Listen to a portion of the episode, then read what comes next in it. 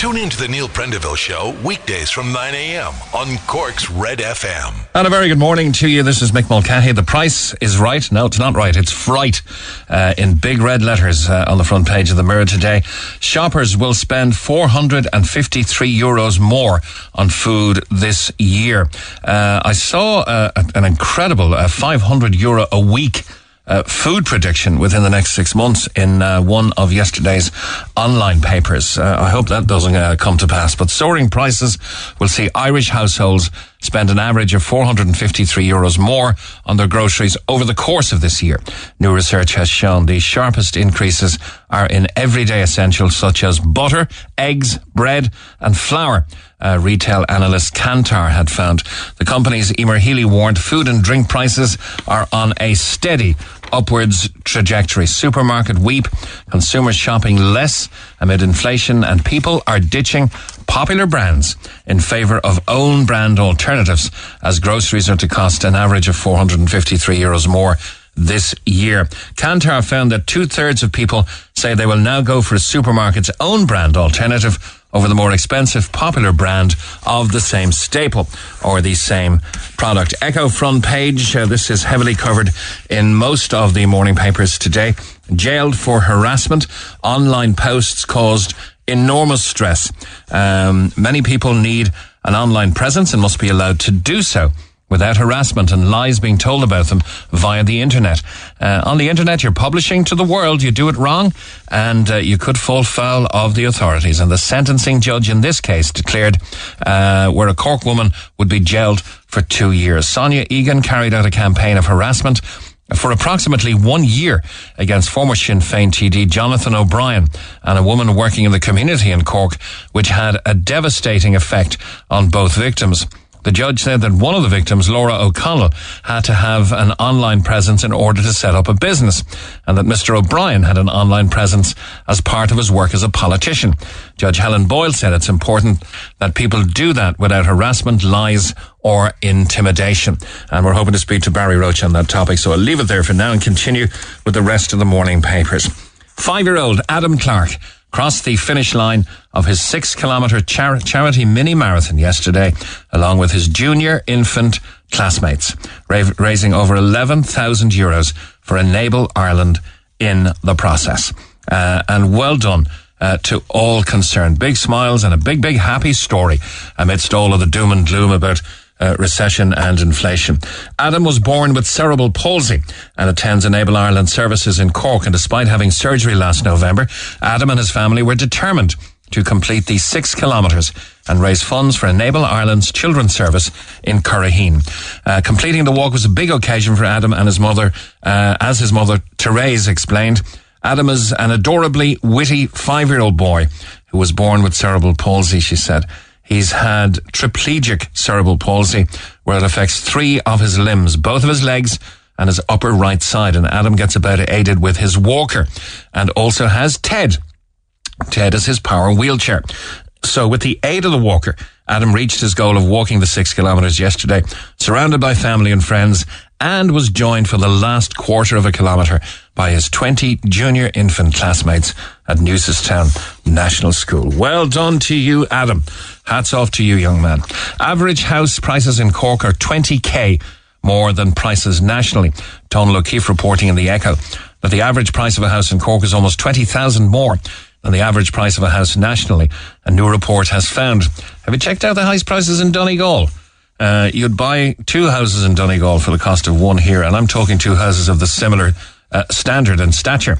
Uh, anyway, that's an aside. According to the latest Daft.ie report, the average price of a house in Cork is 331,000 euros against uh, a national average of 312, a difference of 19,000 euros.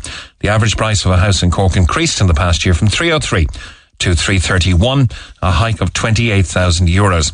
And Cork North Central Socialist TD Mick Barry noted that the average price of a house in Cork increased last year by more than the average wage of a young worker. Okay, and uh, we have Barry Roche on the line, so I will come back to the morning papers uh, after we uh, get him on because I know he is under some time pressure. Barry Roche, good morning. Good morning, Mick. How are you doing? Very good. Irish Times Southern correspondent. Now, uh, we've just detailed in the papers a 42 year old woman has been jailed for two years for subjecting a Sinn Féin TD and a businesswoman to separate campaigns of harassment in person and on social media, including a false claim they bullied her to the point she miscarried and contemplated suicide. Very serious stuff. Yes, uh, make an extraordinary case, really. A woman called Sonia Egan, uh, living at the law in Liscarroll, Liscalines, and she pleaded guilty last month to two counts of harassing. Firstly, harassing Cork North Centre Sinn Féin TD Jonathan O'Brien, as he was then, former TD now, and a businesswoman, Laura O'Connell. And they're uh, roughly the dates were between 2018 and 2019, and they're contrary to Section 10 of the Non-Fatal Offences Against the Person Act 1997. Uh, we heard last month at the hearing uh, she pleaded guilty just before she was due to go on trial, and we heard from uh, the, the, investigating officer, Sergeant John Sheehy, how Egan had contacted Mr. O'Brien about what she claimed was a conspiracy to cover up sex abuse she alleged she had suffered as a child. And although he was dubious about her claims, he told her the procedure involved in making a protected disclosure.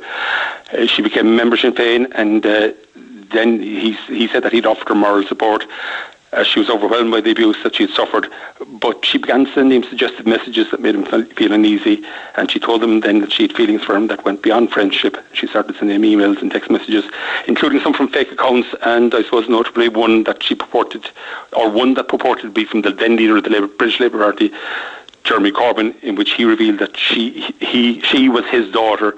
Another one from a woman in Belfast called Mary McKiernan, again a false account, uh, and she claimed in that that Egan was the niece of Gerry Conlon, one of the uh, convicted uh, men wrongly convicted for the Guildford bombing in '74 in Britain. She also then began sending emails to other members of Sinn Féin, alleging that Jonathan O'Brien was bullying her and that he betrayed her confidence. And she posted on Facebook uh, a false allegation that by bullying her, he had caused her to lose a baby she was expecting, uh, and that she had driven to the point of suicide. We also heard uh, from Sergeant Sheehy about the other victim in the case then.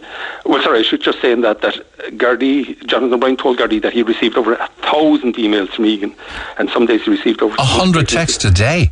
Hundred texts a day, yeah. And I mean, it's extraordinary numbers. Uh, they found that he, over a six-month period, she had, or Jonathan O'Brien had received 5,500 calls and text messages from her over a six month period. Extraordinary numbers. Uh, she turned up at his place of work in Leinster House, the man to speak to him, and she publicly stated on Facebook on a number of occasions that he, she had taken an overdose. It was his fault. Really disturbing, distressing sort of stuff for Jonathan O'Brien, obviously. Uh, she also approached his daughter at place of work asking questions about him and she also sent him photos of his deceased father on multiple occasions and when he made a complaint to the Gardaí then she called him a rat and publicly posted you don't rat on a Republican uh, there was a disciplinary hearing held within uh, Sinn Féin uh, she gave an undertaking to desist from her actions and to stop contacting him, but she failed to do that and continued harassing him. Uh, the other victim, as I say in the case, was um, a woman called Laura O'Connell. She presented herself as a barrister to Laura O'Connell. They met in a, a community meeting about an environmental issue. Uh, she turned up on one occasion in a barrister's gown and claimed she'd just come from Washington Street Courthouse. Uh, Laura O'Connell became a bit apprehensive about her after a couple of meetings and began to distance herself from her. But as she did, Egan began bombarding her with emails and Facebook messages alleging she had breached her trust in matters that she disclosed her. And again on Facebook, she accused Laura O'Connell of bullying her and then went posted messages from fake profiles commenting on the abuse and claimed that she was going to commit suicide over the reports that O'Connell had made against her. We heard from uh, Laura O'Connell that day she gave a victim impact statement and a really powerful one it was too. She said from the day that she met uh, Egan on the 8th of March 2018 and introduced herself her at the residence group. Uh, she said, Since that day, my life has never been the same. She's mentally broken me, set me back in my health, and impoverished me to the point where I now have to engage with insolvency services and defend an execution order for an exorbitant legal bill that I know have to try and pay for. We heard that she, she, and Jonathan O'Brien had to go and get High Court injunctions against Sonia Egan to prevent her from posting the false allegations on Facebook. Mm-hmm. And that's left uh, Laura O'Connell with 26,000 euro wow. which she hasn't been able to pay. Where, were she and Jonathan O'Brien um, uh, known to each other? Were, did they both know that this was happening simultaneously by the same that, person? Uh, I think it became clear at some stage, but I'm not sure when that that that emerged because uh, Laura O'Connell wasn't a member of Sinn Féin. She just was involved in this environmental group on the north side, uh, concerned about an environmental issue. She said in her victim impact statement, four years later, now I'm but a shadow of myself. As a lone parent with an underlying illness, I have built up resilience to difficulties and obstacles. However, these four last years have been an ordeal that no resilience or strength could possibly overcome. At 43 years of age, I thought this was desperately sad. I'm a broken woman and on my knees because of Sonia Egan. She's put an end to all my voluntary work in the local community and further field. She turns up everywhere. She's put an end to my ongoing learnings. She's put an end to restful nights. She's put an end to me feeling safe, general safety and peace of mind. There is not a day or an hour goes by that four years trauma haunts her. And yet, she said, uh, there are still ongoing and current traumas by Sonia Egan as she continues to watch, beset and follow me. We heard from the defence for Sonia Egan, uh, barrister uh, Anthony Sammon presented a, report from a forensic psychologist in which she said she'd been sexually abused as a child, but Gardaí Sergeant She said he didn't accept that. He didn't accept the findings of that. What we did hear as well then was that she wrote a letter of apology in which uh, she said that uh, she deeply regretted her actions and that she didn't actually realise the impact they were having until it was too late and gone out of control. Upon reflection, I'm incredibly sorry for my behaviour. In no way does any my, does any of my past experience justify my offending. I did not realise the extent of my behaviour until it got out of control. I'm not going to make excuses. I'm truly sorry. I wish the complainants the best of luck. May God be with them and their families. As I say, the case was that evidence was heard last month, but it was adjourned to yesterday for sentence, and Judge Helen Boyle then delivered her uh, decision. Mr. Sammon asked her to put it back for a period, perhaps, but she mm. uh, said no, it was too serious. The abuse was, or the harassment was too serious, too sustained, and too extreme, and she felt she had to deal with it by way of a custodial sentence. Sure. Now, Egan had no relevant previous convictions, and uh, she had no relevant previous convictions. No, that's true. And the report by uh, the forensic psychologist, Dr. Randall, also found that she was at low risk of reoffending. But notwithstanding that, and again, Judge Boyle said, you know, another mitigating factor was the fact that she pleaded guilty, albeit late in the day, but it did um, save her victims the trauma of having to give evidence and testify in a court case. And for that reason, that, that was a mitigating factor, to, which was to her credit. The maximum sentence, I should say, in cases like this is seven years. She said the headline sentence should be three and a half, but because of the guilty plea, she'd bring it down to three. And then she said getting factors, she would suspend the final year of it. So effectively, she's got to serve two years in jail with on good behaviour. On provided she uh, keeps the peace and be good behaviour. She also made it a condition of the sentencing that she would have no contact or given undertaking that she would have no contact directly or indirectly via social media or otherwise or post social media about Jonathan O'Brien or Laura O'Connell for a period of seven years, and also that she wouldn't travel or um, be within uh, 50 yards of them at any time. So there are the conditions attached, but she started, as I say, yesterday, she began a, two year prison sentence for this harassment case. Mm. So, so what began as possibly, um, you know, cowardly, insipid texts that were I suppose, thought to that would remain private were all actually gathered, as they are in any case, uh, as evidence against uh, someone who is per- perpetrating these things. Uh, and of course, the electronic database is holding everything that was that was published or, or that was sent privately. And, and, then, when it comes to a court case, everything is public. Now it's all over the papers. Now it's in the broadcast and social media. Now it's everywhere. And and the very real uh, fact of a two-year onerous prison sentence is now upon her. Yes, and I suppose, I mean, I, what really, I suppose, in terms of, as I said, the victim impact statement from uh, Laura O'Connell was extraordinarily powerful for a woman to sort of admit she was on her knees because of this, and, and a broken woman was heartrending to hear that and hear her deliver that. Uh, victim impact statement herself. But I suppose the other thing that sort of jumps out at you is just the number of texts that Jonathan O'Brien got. You know, mm. uh, no, not not questioning the you know the, the obvious discretion of the court, but with such a strong vic- victim impact statement, is that negated then by the guilty plea? Well, the guilty plea obviously meant the victims were spared the trauma of a trial. Yes, so, and that's uh, and that's why it's reduced time. Uh, well, yes. I mean, well, that would have been provided if, if it had gone to trial and she had been convicted. Yes. Uh, we, we, we, I mean, uh, you know, you generally uh, accuse people get credit for pleading guilty, as it were, so that's taken into account in the sentence. But, you know, a two-year sentence is still substantial. Uh, but as I say, the figures that jump out in terms of those uh, 5,500 and uh, in a six month period. I mean, that's extraordinary. There, those numbers are just, you know, uh, what's the phrase off the off the off the scale, off the scale, uh, and, and, and possibly happening day and night. Now, there's another story has just broken, Barry. I hope you have time on Ballyphehane woman Nor- Nora Sheehan, whose body was discovered in West Cork after disappearing in 1981. Yes, uh, there's a man who you understand due to appear in court in Skibbereen this morning in connection with that. It's a 41-year-old murder investigation. I know the Serious Crime Review, Garda Serious Crime Review, the cold case team have been looking at this and obviously uh, they've uh, made progress to the point that they've sent the file to the DPP who's decided there are charges to answer. So there's a, she was last seen alive, I should say, outside the South Infirmary Hospital in Cork uh, on the 6th of June 1981. So it's almost uh, it's just well, that's over 40 years. 41 years ago. So um, it's certainly in terms of cases that I've covered, I think it's um, it's the uh, the the longest uh, investigation that I'm familiar with. I'm just looking here. The poor woman was born 27th of March 1927, so uh, 81 would have would she been 44? Yeah, around around, around that. But she was last seen alive June 6th outside the South Infirmary Hospital in Cork City.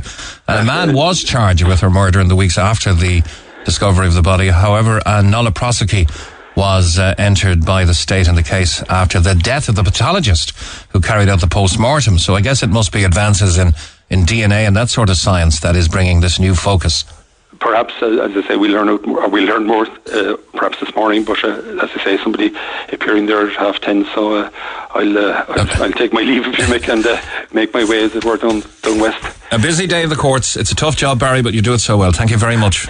All Once again, thanks. Bye bye. That's Barry Roche, Southern correspondent with the Irish Times, and let's get back to finishing our look at the morning papers. because there are some big stories still to get to. Cork is ready to blast off with the Rocket Man. No, it's not the salad shop, uh, that lovely chain that was going uh, in uh, one of the Princes Street, was it? Uh, this is Winthrop Street. That's right. Uh, Jack Crotty's place. What a great place. Uh, Jack's gone on to bigger and better things now, of course, with his local produce enterprise uh, which is neighbour food, and every success to him. Uh, more than 30,000 Elton John fans due to descend for the Páirc Uí Chaoimh event on Friday for what will likely be the pop superstar's last ever outdoor appearance in Ireland. More than 30,000. Um, shouldn't it be more than 50 or 60,000 in a place that size? Um, Aiken Promotions event coordinator Jim Clark said he had no doubt it would be a superb concert from the Rocket Man, who has a repertoire dating back to the 1960s. He said the gig was expected to deliver a significant ripple effect boost to Cork's economy as concert goers flood into the city this weekend. Over 30,000 tickets have been sold, we're told, for the Leeside gig. Over half of them have been bought by Cork fans. However, concert goers from all over the world will flock to Uí Chaoimh. Uh, tickets sold to Elton fans apparently isn't a great technology these days from Dubai, Estonia, France, Great Britain, Germany, Israel, Latvia, Mexico, the Netherlands, New Zealand, Norway, Portugal, Romania, Russia, Singapore, Spain, Sweden, Switzerland, Taiwan, and the US. So people are coming in from all sides. Actually, uh, as part of a little bit of research into an article yesterday uh, that we did on the program, I spoke to somebody who works in the scanning of tickets business uh, and who regularly attends concerts and uses the uh, the scanning machine to verify ticket entry. We had a, a, young lady refused entry into the Lewis Capaldi gig yesterday, and a bit of an explanation I sought uh, and did certainly get. Uh, what happens in some cases, and you will have heard uh, Aiken Promotions yesterday saying only buy your tickets for Elton John from Ticketmaster. What happens if you buy them from secondary agents? You buy them on Snapchat, or you buy them uh, and get the picture of the of the barcode on the ticket sent to you all that person has to do to stop you getting in is to turn up first themselves because they have got a valid ticket. Now, I'm not saying that's what happened in the case of uh, the young lady yesterday because it did seem to be a very, very genuine case. But take it from the ticket scanner's perspective. Uh, if they're scanning machines, and it's the same as scanning going through uh, to an, uh, a flight in an airport, it is so detailed these days. Uh, if the ticket comes up as already in the venue, what do they expect them to do? Uh, so I'm not saying 100% it happened in this case, uh, but lenience can only be given. They'll probably send you then to the Ticketmaster office. Uh, you can show your ticket there, and they can they'll know exactly by scanning it when it was bought, who it was sold to, who that person is, and whether that ticket was used to access the ground on the evening. So all someone really has to do if they want to catch you is to sell you their ticket online, turn up before you, and you're not getting in, even though you've paid for the ticket. And if you don't know them, then you've no recourse. And I'm not saying that once again applies to what uh, the conversation we had yesterday, uh, but just a look at it from the poor beleaguered ticket scanners side, in that they have a job to do and they're not about to let in uh, the same ticket twice, three times, four times over. Uh, the troubled son of celebrity chef Rachel Allen was back behind bars last night after a judge advised she needed time to read reports. Joshua Allen appeared at Cork Circuit Criminal Court to appeal a sentence of two months for possession of cocaine in July 2020. Six weeks before that, he'd been released from Cork prison after serving half of a 30 month sentence for dealing cannabis. But because of reoffending, he may have to serve the second half of that sentence. And yesterday the court heard that his grandmother, Darina Allen of internationally acclaimed Ballymaloe House and Cookery School, had written a letter in defence of her 22 year old uh, grandson, I suppose, uh, saying uh, he had made mistakes. She said he was uh, changing his ways uh, and that in late 2020 he had discovered boxing and mixed martial arts and is turning over a new leaf. That's in the Sun today. The Independent has abusers face 10 years in jail under a 360 million euro domestic violence strategy. Uh, this has been widely welcomed. Uh, criminal penalties for domestic abusers will double to 10 years in prison and double the number of refuge spaces will be created under a 360 million euro plan to try to end domestic, sexual and gender-based violence. Justice Minister Helen McEntee will today bring the third national strategy on domestic, sexual and gender-based violence to cabinet. It's expected the strategy, which vows to have zero tolerance for violence against women and domestic abuse, will be published later on today. And a couple more, and uh, we'll get down to the business of the programme. Food allergies are costing 1600 euro. Conor Pope is writing in the Irish Times that adults with allergies are likely to spend over 1600 more each year than those with no allergies according to research from the state's food safety watchdog. It's estimated the financial burden for a child is 1439 euros rising to 1602 for an adult. Medical costs, costs associated with food and costs of missed days of work, school and college all contributed to the significantly higher cost of living. Uh, the HSE chief was not forced out. Uh, Paul Reid making most of the morning papers.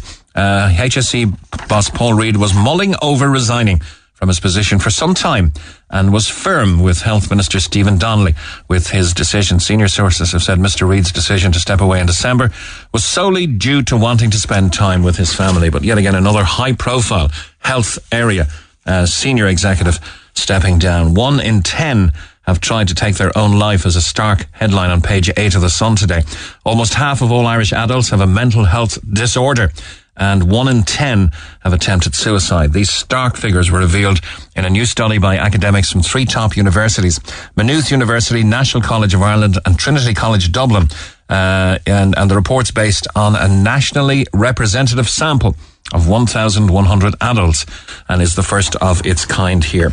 And finally, health warning over illegal tanning drug. Be careful out there. The online Barbie treatment can result in death. Uh, a major health warning has been issued about an illegal tanning product uh, that users inhale or inject. Would you be well? Risking a life-threatening anaphylactic shock. The uh, controversial self-tan is not authorized in Ireland, but the Health Products Regulatory Authority have said many people here have suffered serious side effects. These include moles, vision loss, stroke, muscle tremors, and anaphylaxis, which can lead to anaphylactic shock if untreated by a doctor. Uh, melanotan 2 has been dubbed the Barbie drug. Uh, not to be confused, I imagine, with melatonin, which is a, a natural supplement uh, that helps sleep and indeed is produced by the body. This is melanotan 2 and has been dubbed the Barbie drug and is supposed to give users the same skin tone as the toy doll. What do you mean, plastic? The HPRA's Director of Compliance, Gráinne Power, warned Melanotan 2 is a real risk to health. We urge people to consider the fact there is no supporting safety data available for this substance before they inject it into their body or inhale it into their lungs to get a 10. Uh, we're seeing the growth, of course, of marketing and promotion uh, of these type of things, very much akin to the uh, marketing and promotion of cosmetic products. And uh, spray tan is a big, big business right now with the uh, kind of demise of the tanning shops and the the um, the tanning light beds. Uh, but put simply, tanning injections or nasal sprays to replicate an aspirational body image is just foolish. Get it off your chest. Text the Neil Prendeville Show now. 086 8104 106. Red FM. And a very good morning from the Neil Prendeville Show. Now, Nadim Hussein went on hunger strike to stay in this country last year as he was due to be deported. He was eventually given permission to leave and uh, was deregistered. He is now on the housing list for six months and said he's under pressure to leave the Kinsale Road Direct Provision Centre. Good morning, Nadim. Good morning, sir. Now, uh, I know English isn't your first language. It's coming on very strong. I know you spoke you, you spoke on this program before, uh, but tell us your situation. You went on hunger strike. Uh, you're now deregistered, and you've been on the housing list for six months. Yeah. Well, after that, sometime when I got the status, I had to go for my GNIB, and in GNIB, you know, on December everything was closed. So I was going to the Garda station for the registration, and after some time, I will be called by the appointment by the Garda. And then I got my GNIB. When I got my GNIB in the same situation, I straight away go to the city council for registering if I am eligible or not.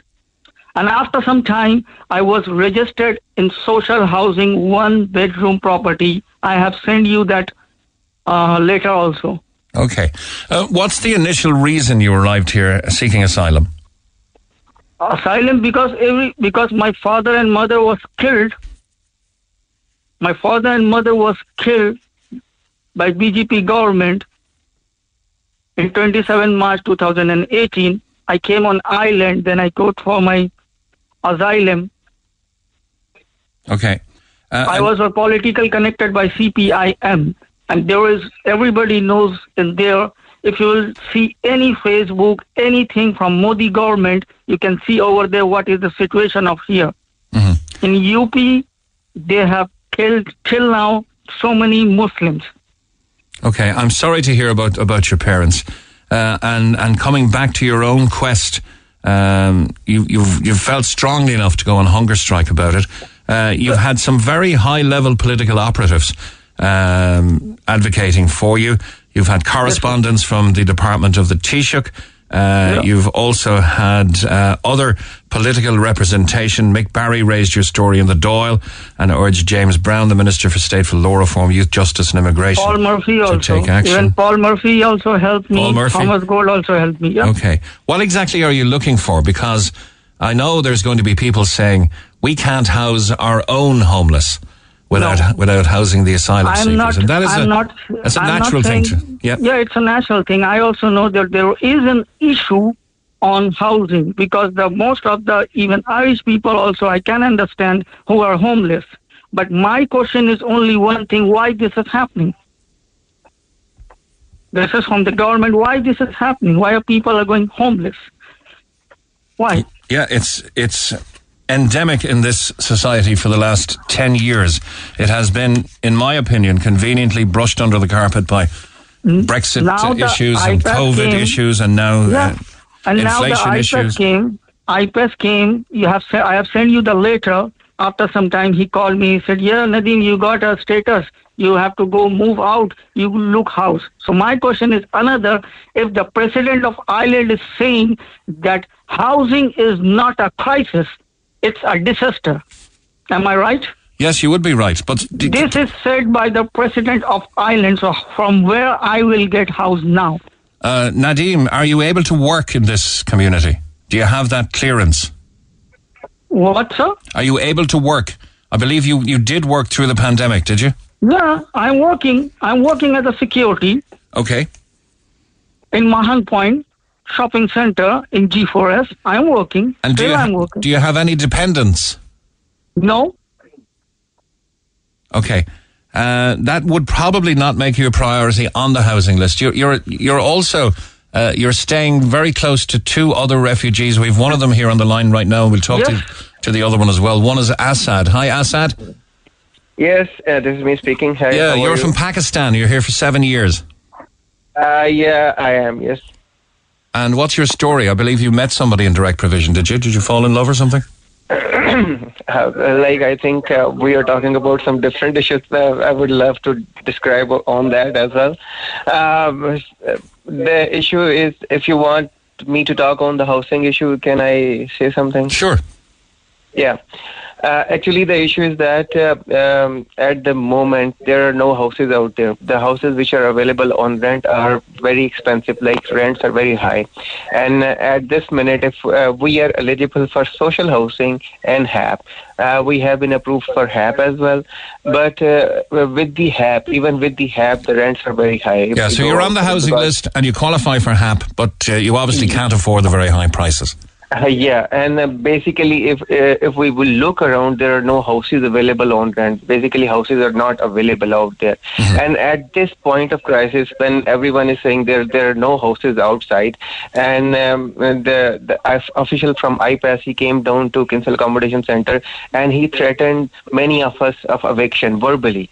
Like uh, they didn't give us any kind of written notice, but uh, like they came down and verbally threatened many of us of eviction eviction, and they are bringing other new people um, and putting them six people in one room. Mm. Uh, and right now, like uh, they have brought, I think, six or twelve people from uh, some other place, and they are living in two rooms, and uh, in each room there are six people, and they have like uh, put the mattresses on the floor, and uh, they are sleeping on the floor. So okay. at the minute, just to avoid the tag that they are not homeless, they, are, they have given them six bed spaces in one room, and we are already living in this accommodation center, two persons in one room. Okay. So N- Nadim, Nadim said in, in, in a previous uh, text that the centre is at breaking point. Many people are sleeping on the dining room floor. That's correct, is it? Yeah, they uh, at the minute they are planning to bring some people in social room. Like we have heard that uh, the social room where we gather and we talk to each other. Like that is one social room we have. Uh, we have heard that they are planning to bring people over there in that social room. They are gonna utilize the social room as a uh, as housing the those inmates, like those people who are um, uh, they like who they are bringing new. So this is gonna happen. But they have already utilized two offices uh, for like this this purpose. They they have put the mattresses, they have removed the chairs from those offices. There are two rooms, and there are already people in there. So this is already happening. And, so, so the um, pressure is on you guys from the authorities to move out. And and they're yeah. they're probably ticking the box and saying, well, these guys are on the housing list and they qualify for HAP, so out you go. Yeah, well, the issue is that there are no houses available. Um, the rents are very, very high, and basically, very few houses are available for rent. And if we go on rent, for example, uh, if I go for a house which is very expensive and I'm paying very high rent, and I, am uh, then I'm told by my owner, the landlord, that you should be moved out or you should leave the house within a year or two, then there would be no house available outside because we already uh, uh, facing the shortage of houses. So I would be a homeless within one or two years again. So uh, at this point of time, it was not appropriate for IPAS to come down here and threaten us of eviction. And one other thing he has said, we would move you into another less equipped, less facilitated accommodation. I don't know what that means, but um, uh, they definitely said this to me. Like um, I asked him uh, if I like if I'm unable to find a house, what would you do? And they said like we would move you into less facilitated accommodation. I'm already living in uh, a room where we are sharing a room. Like we are two hmm. people in one room, and I'm sharing that room with the other person, and my whole stuff is in that room. Yes, okay. Like I, am I'm, I'm not in any way trying to uh, contest or, or put any questions about your, your right to be here, or indeed uh, that you don't deserve the biggest of Irish welcomes. But we're getting a number of texts, which is which is going to be natural considering the topic, saying that the reason why there's a housing crisis here is because of the numbers of foreigners in our country taking Irish homes. Now that was an argument that was put forth in Britain uh, and and still doesn't resonate too well. Uh, I, I, think it was a factor in the Brexit issue, uh, and I think the uh, the number of foreigners in Britain they now realise they needed to do the menial jobs the Brits won't do, um, so they're not seeing any positives there. But would you agree there are an awful there's a, there there is an inordinate amount of pressure on our housing system, not just by the very deserved Irish citizens that need accommodation, but by the amount of asylum seekers and foreigners essentially here as well. Uh, I agree with you uh, to a certain extent, but I just want to add something here. Uh, there was a new I- news item in breakingnews.ie about Dr. Lorcan. I think he's a housing policy analyst. So he said basically that uh, it, it was yesterday or day before yesterday it was published. So he said that there are 166,000 houses available. They are vacant and they're they're not being maintained by the housing council. So basically that is a problem. If um, there are many homeless people outside, why the government is not looking into that number, which is mentioned by Dr. Lorcan? So uh, you should look into that number. Sure. That is a huge number, 166,000 houses which are vacant and not being maintained by the housing authorities, and um, uh, they are basically just uh, trying to avoid the tag of uh, making these people homeless who they are putting uh, six in one room. So they are just avoid, avoiding the tag of making them homeless. They are Okay. not homeless, but they have one bed space. They are sharing six, uh, like with five other people. Technically, you're So- not homeless, but uh, technically, you're not living in habitable Technically, conditions. yeah. Technically, they are not responsible for housing them because they're not ho- homeless. Technically. Yeah, Na- I- I'm going to talk to Akram uh, in a second as well. Uh, Nadim, if, if you guys are on the housing list, would would you facilitate um, living together in one house if, if, if that became available to you? Um, Like, uh, Let's let Nadim answer here. Hello. Yes, Nadim. Yeah, what you said, sir? Would you live with your two friends Asad and Akram in one house, or are you all looking Yeah. for separate houses? No, no, no. We are not looking any separate house or any like this. We need only shelter, shelter and roof. Okay. Uh, I, I want to bring in, uh, thanks Nadim, I want to bring in Akram here because I don't have a, a hell of a lot of time left. Akram, good morning. Good morning. Okay. Uh, I needed to go away from Ak- uh, yeah. Nadim was on speaker there and wasn't wasn't very wasn't very clear. Akram, tell us your story. You're from Pakistan, yeah, Yes, yes, yes. and you were in Dublin first before you came to Cork. Yeah, I was in Balseskin before. I was there for about four months, and uh, then I got transferred here in uh, Kinsale, and I've been here ever since. Are you on speakerphone there, Akram? No, no, I'm not. Yeah, it's very hard to hear you. Okay. I, Okay, let, let me. If you're in the same room, let me just fix this fader here. Okay, try it now, Akram. Hello. Yeah, it's better. Okay. Okay. Okay, so you've been in the Kinsale. You came here three and a half years ago from Islamabad, and you're here ever since in the Kinsale Road Accommodation Centre. Now, back home isn't livable. Of course, the living conditions are difficult there. There's a different party in power than the one that Yeah. was uh, led by Imran Khan, who was ousted in April. Now, there's a serious political unrest there. Um, but I think I think you're about to, concer- uh, to contend that the Kinsale Road Accommodation Centre isn't livable either. Yes, yes.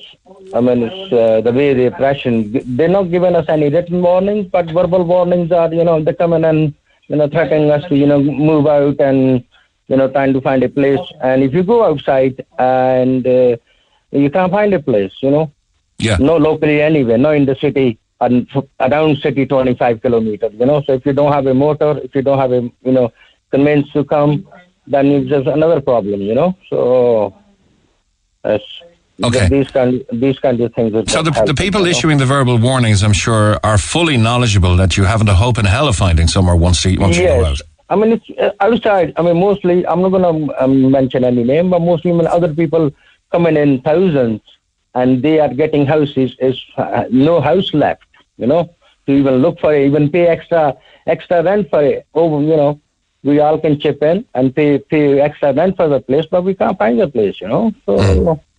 Yeah, you, you and many, many other Irish people. It's all. It's a huge contest. Yes, yes it's, a, it's a huge problem. You know, most people, even even the even the Irish homeless people. You know, I mean, if they accommodate their own people, they can't accommodate their own people. How are they going to accommodate us? You know, Mhm. so you know, that's uh, it's a catch twenty two. You know, so Do do you realise and appreciate that you're in such a heavy contest for housing uh, with members of the Irish homeless, uh, with members of the Yes. Irish population, uh, Yes. and that they may feel a certain sense of entitlement to get the whatever little bits of Of crumbs are on the table before you guys. First, you know, before before we can get it, you know. But, but if they can't, uh, is a- so out there, out there is a no house, you know.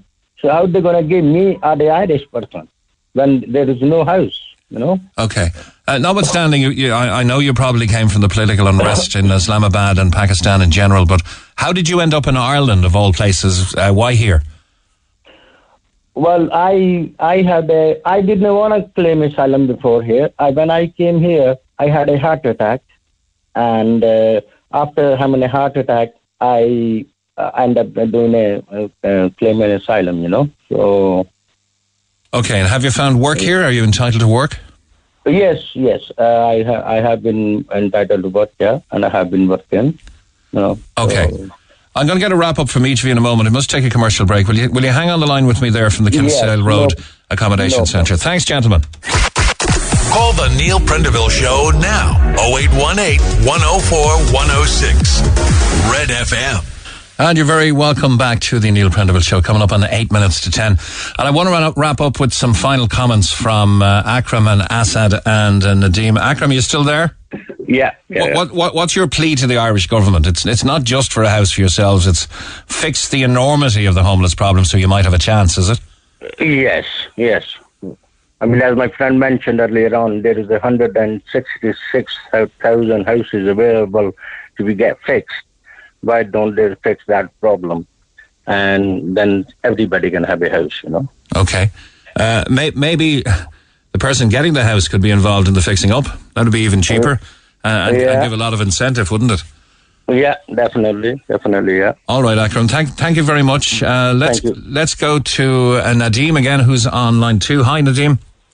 Hi, sir. What's your plea to the Irish government? I have two pleas, sir. One, please stop this threatening from IPAS. Line is very bad. Can you repeat that? I'm saying, please don't threat us. IPAS. It's a request to the IPAS. Please don't threat us. Please. Okay. Where do you go from here? Do you think? Sir, uh, we are trying. I am trying my best to do something to go outside. I'm trying my best. Okay. And I'm pleading to the government also, please look to everyone, not to me only, to the Irish people, to the other homeless, and to us also, equally. Please. Okay. Outside of your uh, failure to find suitable accommodation, let me put it that way, has Ireland Yeah. itself been generally welcoming to you? What, sir? Has Ireland been welcoming to you? Yes, well, how? Without a welcome, I have a status. Without a welcome, how I am in here? And you're thankful for that? I'm very thankful for that. Very thankful. Even, see, after at last I said I can do anything for this country. This country give me food. This country give me medicine. This country give me a life. If any in my whole life, if I can do anything for this country, that will be a pride for me. This is my country, and Cork is my family because they support me. Okay. Uh, and you had to go on a hunger I'm- strike. Uh, that, that was last year, of course, in hopes of being Yes. granted permission to stay. Now you're here. Uh, you're on the housing list. You won't be able to get HAP, and you won't be. You don't have the affordability, even if you could find a house. Uh, Nadim, I, want to wish you the best, and, and get a final comment from Assad as well. Uh, morning again, Assad. What, what what's your plea? Um, my plea would be to like uh, stop this threatening attitude. Like, uh, don't threaten us because we are uh, in the same boat with all other Irish people who are trying to find a house. And uh, if the government can uh, resolve the issue of housing crisis, they can resolve it in many ways by like uh, telling the banks to give good mortgage amounts so people can buy houses. Uh, so make it easier for people to buy houses on mortgage, and uh, the empty houses should be utilized. The empty houses are out there; they are not being maintained by the uh, city council, and you know there is a big, strong. Uh, uh, group behind it. Like they they are not willing to do something about the housing crisis. So uh, they should like look into the matter and like uh, uh, try to be lenient about this. All right. If they cannot resolve the housing crisis, then they should not come here and threaten every one of us. Yeah. They should not like put six people in one room and say that they're not homeless. Like this is a joke. It's massaging the numbers, massaging the figures. I think. Akram, Yeah. Nadim, and Asad, thank you very much for joining us this morning. Uh, now, with uh, with very little time left, we may have to uh, come back to this after uh, ten o'clock. Catherine's on line four. Hi, Catherine. Hi, good morning. I'm just listening to your uh, three guests there. And my, theory is quite simple. I do not believe that there is um, a homeless crisis, a housing crisis. What I do believe is that there are too many foreigners coming into this country, and therefore that, that has created not only a housing crisis, but it has also created, as we can see, the hospital um, the devastation that's occurring at the moment. I would refer you to one girl that was on the Neil Prendeville show quite recently. Her name was Michelle, and she was living in her car. I, I remember I was talking to her. Oh, yes. Well, I, you know, I mean, you know, she she didn't complain. She seemed to get on with her life. Mm. But I mean, you know, we just I don't believe I don't believe we have a housing crisis. We have too many foreigners. What, what would you What would you deem a foreigner? How would you define uh, a Well, foreigner? there are three guests there, just for example. But they're, they're they're asylum seekers. They're entitled to asylum, and they're sleeping six to a room. Yeah, you know, you can argue all you like with me, and you know, fair dues if you can. But I just believe what we have to do, and it's, I'm, I'm sort of fed up, you know, with this sentence, as I'm sure many of your you are. Irish, it's, it's it's an island. We are not a continent. We cannot look after the whole world. Okay. Uh, I, I And that goes for our medical system. Do you know that the s- children with scoliosis, with all these um, uh, horrible, um, you know, autism. Catherine, can, can I ask you to hold till can I ask you to hold till after the ten o'clock news? I'm not trying to cut you off. I'd like to speak to you again just after news at ten, if that's possible. Yeah. Sure. Okay. Thanks very much. News at ten is next. Get it off your chest. Text the Neil Prendeville Show now. 086 8104 106. Red FM. And uh, thanks for holding, Catherine, and welcome back. You're welcome. Now we've more. you, Now we've more time to talk to you, and I'm not going to get uh, arguing with you at all. We'll just ju- just tease out uh, all of your issues. You're saying the reason we have a housing crisis is because we have too many foreigners in our country. Yes, absolutely. And you know, the, the, there's no point in sort of sort of saying, um, "Oh gosh," you know. I, I do not apologise for what I'm saying, simply because it's a fact. Uh, uh, You know, I give you an example. We have a cocaine crisis. We have a medical crisis with all the, you know, the the children. I, I know that the parents of these children um, have been out uh, protesting and all the rest of it. Um, you know, I heard one one example. All of them sort of touched my heart. But this child who had a dislocated shoulder, I think, for, for 13 years, and it couldn't be fixed. And then we have sort of little children who have uh, tooth teeth problems. They have to go to Poland. I mean, what sort of a country have we become? I don't recognise Ireland as I did. You know, I'm not a. That says more about this country than it does about those arriving here. Those But you're calling surely, foreigners. Surely we should, um, you know, look after, and you know, there again, it's a saying that's quite boring. But I mean, it, it, it, we have to look after. You know, I'll give you an example. You know, if a child has been in foster care, say for, you know, I think it's a 16 or 18 years, and they're sort of, you know, they're adult and they're put out on the street. Why are they put out on the street, and yes, we we we home um, uh, people that are coming into this country. Okay, I have a, I have a derogatory text here from your standpoint. All right, uh, it's it's calling you a racist. Yeah, Well, I read it out to you. yeah. There's another possibly more offending term in there uh, that we'll get to in the course of the text, but let's see how you respond to that, okay? Uh, Right. And here it starts. And how many Irish people move abroad? Every person knows someone who lives or lived abroad. London, America, Canada, Dubai, etc. Imagine them being treated like these foreigners are. Here, especially by that old lady who is a racist. Told you. Oh, Lord. Uh, here's the rest of it. The problem isn't the foreigners. The problem is our government. A lot of foreigners do oh, a lot. yes, I agree there. Uh, no, I'm, I'm, I'm just finishing the text. A lot of foreigners do a lot more and give a lot more back uh, than some Irish, and this is coming from an Irish person, they say. If every country only looked after its own, Irish people wouldn't have had a chance in the past. Well, I can tell you one thing. When they went to America and when they went to all over the country, they certainly didn't get free accommodation, free food, free this, that, and the other. When they w- went there, they worked. And my parents um, were from Waterford. They went to England, yes, it is true, but they worked and in, in quite menial jobs, if you like, until they sort of, you know, I mean, they, they didn't get anything free if you like. And uh, with regard to the, there was another point there that you said. As I say, I'm I'm um, uh, you, you know they say the war in Ukraine and the this that and the other, but you know there are people who are having this you know this cocaine addicts out on the streets of Cork, Dublin, Limerick, wherever you want to call it, villages and towns, etc. But they're they're not foreigners for the most part. No, no, but th- that's my point. I think that I mean, yes, it's dreadful to be um, um a drug addict, but surely you know th- there is an they have their own war, if you like, these drug addicts, and perhaps we should try and help them. Whereas, you know, and, and, and that's my point. I want to help people who are Irish and um, are not living the life that I lived in, uh, you know, an old woman that I am. Okay. I lived. I lived. My my job was um, a solicitor in Dublin, and then when um, you know I sort of came down to live um, uh, in in um, Cork, uh, because I couldn't get the job I wanted, and this is to say to your uh, question, your um, this person who said I was an old lady.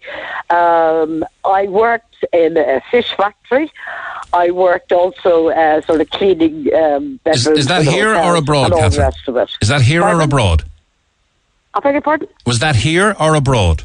Oh, here, you know, because when I couldn't get the job, uh, you know, I worked in um, Dublin, in, in the, you know, with say the likes of Peter Sutherland, Liam Hamilton, all the rest of it, and that was my job. But when I was down here, it was not possible for me to get a job that I uh, was trained in.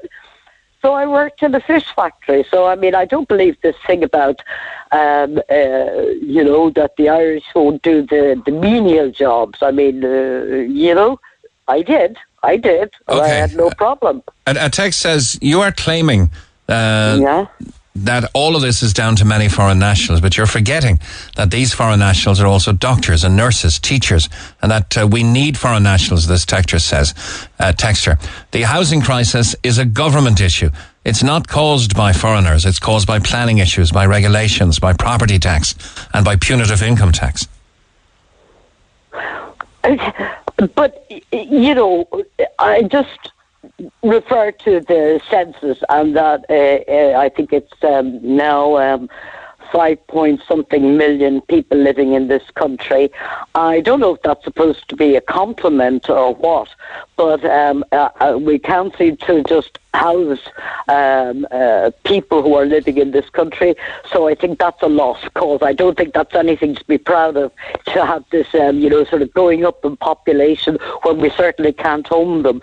But having said that, of course, when um, Michael Martin was in. Um, and St. Patrick's Day and, in, in um, uh, with Biden. Uh, you know, Biden was sort of saying like how brilliant the Irish are, you know, for taking in all the Ukrainians and this, that, and the other. You know, that, But I, ironically, Micheal we- Martin wasn't with. all- He wasn't with Oh, Joe sorry? Biden. Uh, ironically, Micheal Martin wasn't with Joe Biden on St. Patrick's Day that, because, in a cruel that, twist of fate, he contracted COVID and couldn't go to the White House. Um, How sad. Uh, let, me, let me tell you, and this is a stark and very sad fact, that a total of 9,099 people were staying in emergency accommodation in this country during the week of November 22nd to 28th last year. That included a whopping 2,548 children, and that is, is according to the latest figures from the Department of Housing. Oh, that's dreadful. I mean, eh, eh, eh, you know, to to to to start your life off as, as a young child, um, eh, living in, in this sort of um, eh, eh, accommodation. I I will say one thing. When I was um, working in Dublin, um, I, I did. It's a, it's a very short story. But um, uh, on Saturday night, you know, the, the, you get the Sunday newspaper, and I remember this little boy. He was only about ten, and he used to be out hail, rain, or snow, like um, selling these newspapers, you know, for the Sunday. And um, uh, rather tatty clothes and all the rest of it. And I got quite friendly with him. And um, I said to him, like, you know, what do you want for Christmas and all that. He's only a really, you know, a, a kid. And they're selling newspapers out in the in the night. And um, he lived. He, he told me he was football, and um, I said to him, "Well, where do you live?" And he told me. I remember his exact address. It was. Uh, I can tell you the number. Uh, and, and uh, Summerhill. That's in um, I, North Inner City, mm. Dublin. And I wasn't really familiar with that place, so I sort of said to my husband, "Where?" Uh, well, my fiance at the time, "Where is that?" And he said to me, "That is a no-go area. You don't go there." And I said, "Well, I'm going." And um, yes, it was a dreadful place. And um, you know, I was going up the stairs, and there was all these kids on the landing, and there was, uh, you know, uh, and I said to them, "Excuse me, there, lads, I want to see John." So I went up to John. I gave him his um, football and all the rest of it. But I mean, the conditions, I, I guess you would say there were tenement houses, but these were Irish people living in tenement houses. And that struck me as just, and working at 10 years of age. So is that what we want for the Irish? No, it, it, no, so. no, no, no, it's not. But once again, you, you, you are patently blaming uh, foreign nationals arriving here for uh, a situation that's not really of their making. They need the housing as much as the homeless do because they're all but homeless. They're six to a room and ten to a room in these direct provision centres. Well, do you not think that we should home the the, the, the Irish tourists? And another thing, I'm not, you know, this um, all. Uh, what I do believe, and this is. Um, is in many countries in Europe that I mean you're on the dole say for or whatever you call it for six months or nine months, but then you're gradually cut off. Whereas in this country, we uh, you can stay on the dole from I don't know the minute you're um, uh, w- when you go to work. When you start working, you can be on the dole for all of your life. No, well, no, no, no, no. That's not applicable you, you, in any other. Well, well, you're going to need stamps paid as well. You, you know, you're going to if, if if you wanted to get job seekers allowance now, you're going to have, enough, have to have enough stamps paid back in uh, 2020. Anyway, I got to leave it there, Catherine. I think you've had more than enough time to get your point across, and I know there are many who will disagree with it, and possibly one is in the, uh, included here is Arthur. Good morning, Arthur. Thanks, Catherine. Hi, Arthur. Hi. Good morning, Mick. How are you? I'm good. You're taking offence. Yeah, I took a lot of offense. Now, like, I just want to say, how dare she even utter such words out of her mouth? That is the most offensive thing I've probably heard on this station in a long time. And just the blatant blaming of foreigners for all the problems this country is receiving. And, like you can look, half of the problems are nothing to do with foreigners, you know, Absolutely, and um, 100%. It's, I agree. Simple government policies, you know, like I'll just give you a bit of an example. My background, right? So. Mm-hmm. I moved. I'm. You might hear my accent. It's American, but I'm yes. actually not American. I'm from Lithuania. Um, okay. I left Lithuania when I was three years old, and my family uh, moved to the United States and um, we were seeking refugee status over there because of issues that forced us to leave our country. Um, so it wasn't by choice. That it was actually by fear that we had to leave Lithuania. You know, it was fear for my mom and her kids' lives and everything like that. So we moved to America. We seeked refugee status over there. We stayed there for a decent bit of time until essentially we were kind of kicked out. You know, because they're like, listen, we're not approving you guys for whatever reason. You know, so we got kicked out kind of way. So uh, my dad moved back to Lithuania, and uh, we were still in New York at the time. You know, we had a bit of time to kind of get our stuff together and go. How many years were you there, um, Arthur? So I was there for I'd say about nine years in total. I was in Canada for two years, and now I'm here since 2009. So like I've been around the place.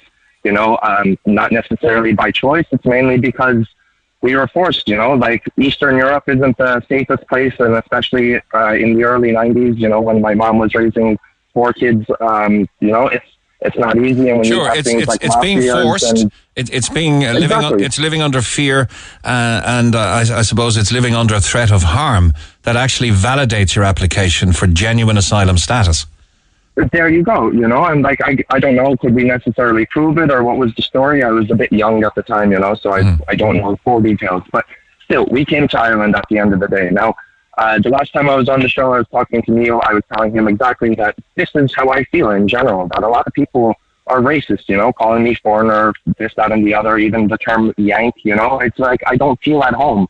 And like, it's funny because Ireland is the place that I've been longest, you know, since 2009. I'm here almost 13 years. This is the place that I've settled the longest. I've lived the majority of my life here. I've done a lot here. I worked here. I went to college here, everything. And I'm very, very grateful for the opportunities that this country has given me. But do you still not feel at home then? Uh, well, not exactly because of people like her you know? Mm. And it's like people like her who go around saying that I'm the problem, you know? I'm a foreigner, I'm the problem. And I'm like, how am I the problem, you know? I started working from 17 years old as soon as I was able to work, legally able to work. Um, you know, I went to, I did school, I finished my leaving cert, I went into college, everything like that. Um, I, the only time I actually took welfare from this country was one, they helped me pay for my college with the SUSI grant, and I was very, very grateful for that because in places like America, I could be in debt 200,000 euros for a semester, you know? So wow. I didn't even want to think about college in America. So um, over here, delighted that that happened, you know? And then the only time I ever took welfare was during the PUP or when the PUP came out and people were forced. I lost my job. I couldn't do anything about it, you know? I actually finished my degree in biomedical engineering during or at the start of the pandemic, and I was sat at home with a fresh degree, not able to do anything, not able to go to work because nobody's hiring graduate engineers at the time. You know? So it's understandable you would resort to the, the, the benefits that were on offer. Exactly, and it's not like I was taking advantage of them or anything. You know, it's that was I was earning more than the benefits were uh, that were given back to me. But you know, at the time, I was grateful that I was still able to pay my bills, somewhat of my bills. You know, everything. I'm not going to lie, I am in debt because of those two years that I was on the PUP looking for a job, everything like that. You know, mm-hmm. and uh, I'm currently working. I'm working six days a week. I started studying another course in manufacturing and design of biopharmaceuticals just so I can get out of the situation. I'm stuck of being in this situation of poverty, of like people, I, I don't know, like I guess attacking us people who come here to try to make themselves better. You know, like it's not okay, by choice can, that I came here. Can I venture? It's, it's, only on the rare occasion you would be made feel unwelcome. Like uh, that that lady obviously touched a nerve, but otherwise, do you feel generally welcome here? Generally, for the most part, yeah. But you know, sometimes it's I don't know. Is it old-fashioned people or something like that? You'd be talking to them and they hear the accent. They're like, "Oh, where are you from?" And then as soon as I tell them, they kind of they turn their heads a little bit. You know, they're they're not sure of how to talk to me anymore because I don't know. Did did can, can I, can I venture? Can I venture give, uh, without trying to offend you? Uh, that if I shut my eyes, I'd swear I was talking to Michael Flatley. Yeah, I don't know who that is. the Lord of the Dance and Riverdance. Arthur, I, I, I, know you were on the programme last week as well, so let's give somebody else a chance. Thanks a million for coming on. Laura is on line one. Hi, Laura. Hi, how are you? You work in a hospital. No name now, but uh, you work in a hospital. So uh, tell us what uh, that's like. Um, to be honest with you, um, it's just about that lady that called in and um, was blaming all the foreigners, um, especially when she said about the healthcare system and the list. Without the adoptees that come over from foreign countries, we wouldn't have hospitals because I mean, 90% of my workforce are, you know, foreign nationals that come over, do their adaptation and work very, very hard. And very long hours very for very little pay. Exactly. They actually get paid less than us when they're on their adaptation, which is horrific.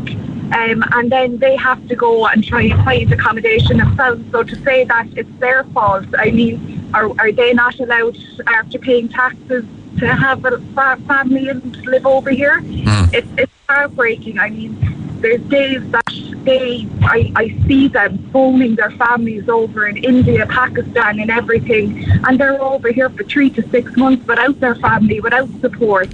And to hear these racist comments, like I hear them in the hospital on a daily basis as well, especially from the old Irish people, and it's it's horrific. Um, it just it needs to stop. You know, it's it's the government's fault, as you're you know, the person from the asylum that said there's a hundred and thousand odd houses sitting there empty, you know, there's there's more to this than just the foreigners coming over, you know, it's it's terrific. Laura, I, I, did a little straw poll o- over the weekend. Not that many now, so it's not that big of a representative sample. It's not scientific in any way, but we were in Maidstone in Kent, uh, or is it in Surrey? I think it's in Kent. Uh, for, for, and I want to mention them because I know they're listening right now. Our, our dear friends John and his wife Georgie Smith were celebrating a late 50th, two years after COVID. Uh, and we had to uh, take many taxis because there's a massive train strike and public service transport strike on there. And I made a point of asking each and every one. And some of the waiting staff at the party, uh, and being Irish, we were kind, kind of last to leave. We ended up, uh, of course, cleaning up the marquee and picking up all the glasses when those workers came, okay? Uh, all a great laugh. But I asked them all a simple question. Uh, what benefits, if any, of Brexit uh, are you experiencing? The answer was 100% zero benefits, right? But some of the kind of color stories that came around it. One of the, one of the guy's grandmother was evicted from a, from a care home because it had to shut down because all of the, uh, foreign, and I say that in italics, uh, workers were deported, all but a few, and not enough to run the place. Uh, the guy who, who was running the, the kind of marquee and bar service said he cannot get staff unless he pays an inordinate amount to uh, British born people to, to come and do what was being done at normal wages by essentially foreigners as, as they would be described. Another guy yeah. said the entire fabric of English society is falling apart. There is food shortages. They can't get truck drivers. Uh, they can't get uh, people to do the menial jobs. Uh, that that these guys and, and girls were happy to do, and and they they all reckon that England and Britain and uh, you know the UK in general is a poorer place for Brexit and for the very harsh immigration laws that have come into play.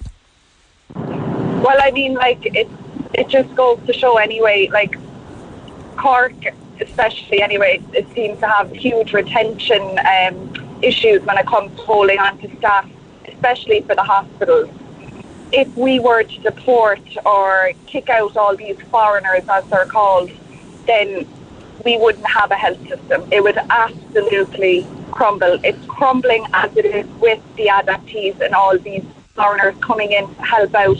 And again, they're nurses, doctors, and they're entitled to have families and to have lives. Um, Meanwhile, the brain drain continues as our very talented and trained uh, medical staff are getting much, much better conditions abroad in Canada, Australia, in Dubai, 100%. and places further afield. Yeah, 100%. I know loads um, of Irish nurses that qualified with me um, that have gone abroad and they're living a much better life than I am. The only reason I can't go is because I have a mortgage, I have a house, I have a child. You know, I if if I could, I'd uproot and move in a heartbeat.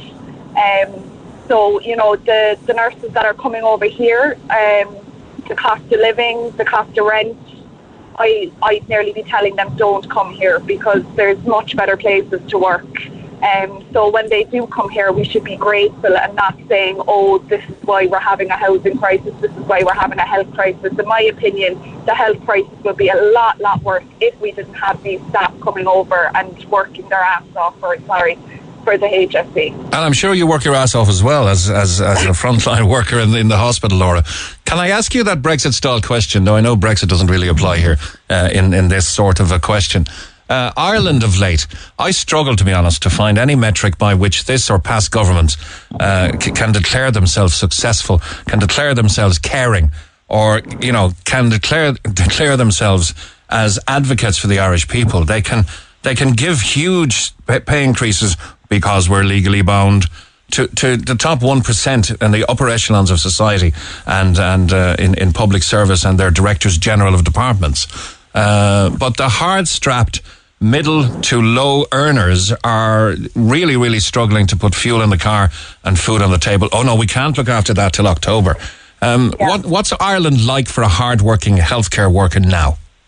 To be honest, it's it's a struggle even week to week. You know, um, we all, I suppose, we're all struggling a little bit. But um, there was a point there where we thought, are we even going to be able to heat our home there in the, the winter? You know, so you know, to be honest, going to work, paying our taxes, half of it going to the taxman, and then you know, not fixing anything and just blaming everything else, especially blaming Brexit, blaming the pandemic. All these problems were here before that. Um, again, just paying the frontline workers a thousand euro. We still haven't seen that in our wages, you know. So I think some of them have actually.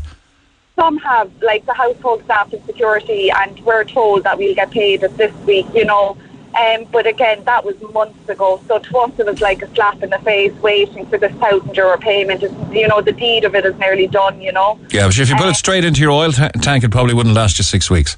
Exactly, you know, um, and especially now the way, like, I I drive a fair distance to go to work, um, so I'm really feeling it now as well. Um, so yeah, I just, I, I really think we need a shift in government, um, and again, I think it's the old-fashioned ways, voting Fine Gael and Fianna Fáil, you know, it, it, it, it needs to change. All right, Laura. Yeah. All right. Anything else you want to finish up on? Did you cover everything? No, I think I covered it. Oh, well done. Listen, thanks for coming on. That many, not many people do. A lot of people say, I'd, I'd love to go on and give him a piece of my mind. Um, But it takes the brave sometimes to come on and speak live on the radio. Well done, Laura. Thank you. No. Okay, well, one final call before we uh, take a break. Colum, good morning. Hi, Colum. Hello. Hi, you're an Irish man. You've worked all your life here. Yeah, to be honest with you, it's this country that's becoming oh, it's Yeah, I'm not. I'm not really hearing you. Can, can, can you move slightly? Are, are you on a mobile, Colum? I am. Can you hear me now? That's better. Yeah. I'm sorry about that. No Um, problem. You're you're homeless now, are you? Staying on a friend's couch um, because I can't afford the extortionate rent. Landlords are um, all after jumping on the bandwagon to get as much profit. Look, I, understand if we're in the positions, each their own, but there's crack with houses that have been basically outrageously outpriced for renting really forcing people to uh, work more, eat less, uh, to put their kids in something so they have to pay rent. I understand your rent is your necessity and Yeah. you have to have your home, but like you, can't kill yourself to, to pay someone else's mortgage, you know. Um, and any landlord after jumping on that bandwagon should be ashamed. Because, um, it's especially in times like this, everything prices have hiked. You can barely get to work for the prices, um, and it's just it's, it's outrageous. And Yeah, I, I remember the recession in, in, in the 80s, but at least then, the, the one good thing was your take home pay would actually take you home. Exactly. Yeah, yeah. And you know what? We were happy anyway. We were Yeah. happy. With great music as well. Um, no, you're earning every week and you pay your way. Uh, but are you saying you pay your way for yourself or so that other people can live in luxury? But, but really, I, I go to work for my kids and no one else's kids. Um, but yet again, I'm paying for kids to basically when they're turning 18 to stay on the door or whatever they want to do for the rest of their lives. And it really me. I And, and it, even though, and and I know from your text, you're, you're separated and have no family to turn to, but I suppose the sad, ironic thing in your situation is that you renovate houses for the council, so the council, as you say, can give them to everyone but the Irish. Yeah. Well, it's even, it's even that. Look, I'd be grudging, I wouldn't begrudge anybody anything. Um, some of my best friends are foreign um, and girls, and they work with us. Um, there's a lot of Irish that take advantage of as much as they can as well. So it's not, you know, it's, it's not fair to, to label all the foreigners, foreigners, foreigners. It's, if anyone is leaving us it is our councillors and our, and our government. Um, the priorities other things rather than the most necessity, um, which is health and, and home. Me- Meanwhile, every landlord has jumped on the gravy train to uh, escalate prices, and and uh, that that of, uh, that of course is in the face of increasing demand. Uh, it's not a great line, Colum, so thank you for coming on, and and we leave it there if you don't mind. Um, thanks. Okay, thanks. Cheers. Uh, by the way, folks, there are 40 times more vacant homes in Cork than there are homeless people. That's a stark statistic. So why doesn't someone tackle this? It seems like an easy metric to tackle. There are 459 homeless adults and 17,380 vacant homes in Cork City and County. Uh, if you thought 160,000 houses around 166,000 houses around the country was outlandish and couldn't be, well, there's uh, over 10% of that in Cork. 17,380 vacant homes in Cork City and County. Uh, that's according to May's homelessness report and the latest CSO figures. Uh, and thanks to the production team for incessantly digging up all of the stuff that supports this uh, program and uh, allows it to be very easy for me to present. So thanks, guys. 459 adults accessed emergency accommodation in all of Cork City and County in May, according to the latest figures in the government's monthly homelessness report. But there are almost 40 times this number of empty homes. Census 2022. It's there in black and white has revealed 17,380 vacant homes in the county, uh, 4,994 vacant homes in Cork City, and 12,286 12,286 in Cork County. There are 109 children in emergency accommodation, while all these homes sit empty. And the Department of Housing's monthly homelessness report, which only records those who have accessed emergency accommodation, reported those 109 children were from 72 families, which were in emergency accommodation in May in the southwest, which compromises Cork City and local authorities and uh, includes Kerry as well. Uh, how and why some figures are reported by county and others are reported by geographic region is unclear. And of course, there's going to be massaging of the figures with, um, you know, people getting emergency accommodation for a night and that taking them off the homeless list for 24 hour, whatever way it works. There's 3,087 empty rental properties, vacant properties, including short-term lets across Cork City and County, uh, while there were 667 vacant new builds. Now, I don't know why there could be 300, uh, 3,087 vacant properties uh, as rental properties when you can't rent one for love nor money. And somebody's mentioned Airbnb in Cork and how big a role it's playing in the housing crisis. Um, well, I heard a story from a Kinsale business person who says they cannot retain hospitality staff in Kinsale, Ireland's gourmet capital. It's well known as the um, number one premier destination for the foodies and for gourmet cuisine. They can't apparently retain hospitality staff in Kinsale because they have nowhere to be. And I'm not pointing the finger, but they are blaming Airbnb uh, because uh, that's the predominance of places that are for rent at very high nightly rates in Kinsale. But it's driving out the hospitality staff, apparently, that have made the town and given it the reputation it so rightly deserves. Get it off your chest. Call Neil Prendeville now on 0818 104 106 Red FM. Coming up on 20 minutes to 11, Mick Mulcahy on the Neil Prendeville Show. And a very good morning to you. How remiss of me. We're so busy, I forgot to mention Elton John. Now, you all know Elton John is coming to town on Friday night uh, to play a huge show at Páirc Uí It's going to be his last tour event. Uh, I'm not saying he's not going to turn up at some hotel somewhere, some swanky castle or somewhere, uh, and throw down a few songs. But if you want to see him on tour for the last time in Ireland, Friday night it is, Páirc Uí Chaoimh it is, and we gave you all the do's and don'ts yesterday as well. But we have tickets each day this week, well, Monday to Thursday to give away. Friday being too late, of course. And we have a set to give away today, and we will open our lines. Please don't jam up the. Uh, the phone lines right now because we need them for the program. Uh, but we will play an Elton John song, and this time it'll be sung by Elton John, okay? Uh, yesterday I played Ed Sheeran and his wonderful version of Candle in the Wind. Uh, but today it's going to be an Elton John song. It's going to be sometime between 11 and 12. Uh, that's the only hint I'll give you. When you hear it, we'll take caller 9 on 0818 104 106. But don't call just now because the lines are not yet open. Now then, let's go to the cost of living crisis, which is uh, biting on everybody now, and uh, talk on line two to Kaz. Good morning, Kaz. Hi, Mick. How are you? Oh, very good. You sound bright and bubbly anyway. Irish budgeting. What is such a thing? Yeah, so it's um, yeah, it's helping people to plan their finances and get ahead, um, which is I think really important right now with the current crisis that's going on. Well, what, what are the main points of contention, really? What are the worry pressure points for parents now? I suppose summer's just started, so I don't want to put a downer on anything. But you've got to entertain yeah. your kids over the summer, and you've got to prepare financially and otherwise for them going back to school in September. Yeah, that is um, the main issues at the moment for families. Um, you want to keep your kids entertained without putting a strain on your budget, and then also be preparing right now for back to school, um, which can be quite an expensive time for so many, um, especially if they're going into secondary school. And does does that really mean you have to now start to become an active parent and get out on those playgrounds and the walking trails and walk in the woods and foraging and that kind of thing? Yeah, well, you don't have to, but um, we have so many amazing things to see in this country, especially down in Cork. Um, it, it really helps, and I suppose you're showing um, your kids more um, around you, what's around you. Um, I think as well, if if you can go on these trips, you're going to save so much more money um, than if you go to somewhere where it's going to cost a good bit to, um, you know, just spend the day in, say, an activity centre.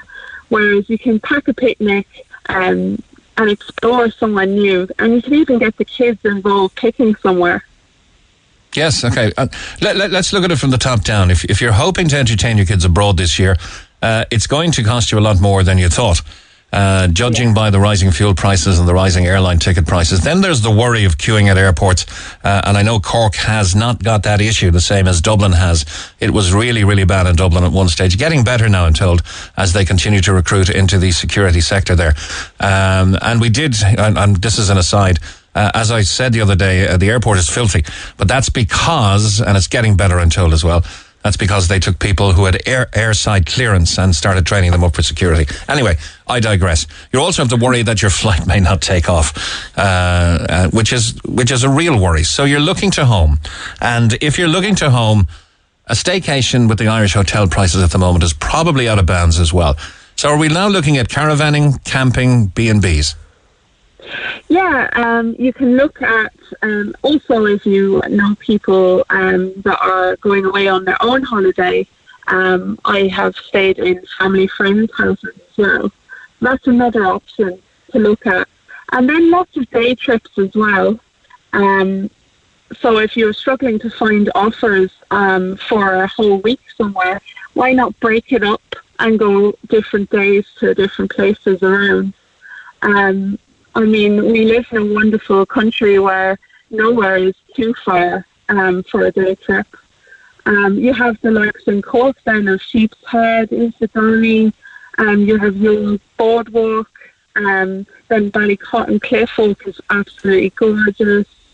Um, and you can really like find somewhere you haven't been, make a day of it.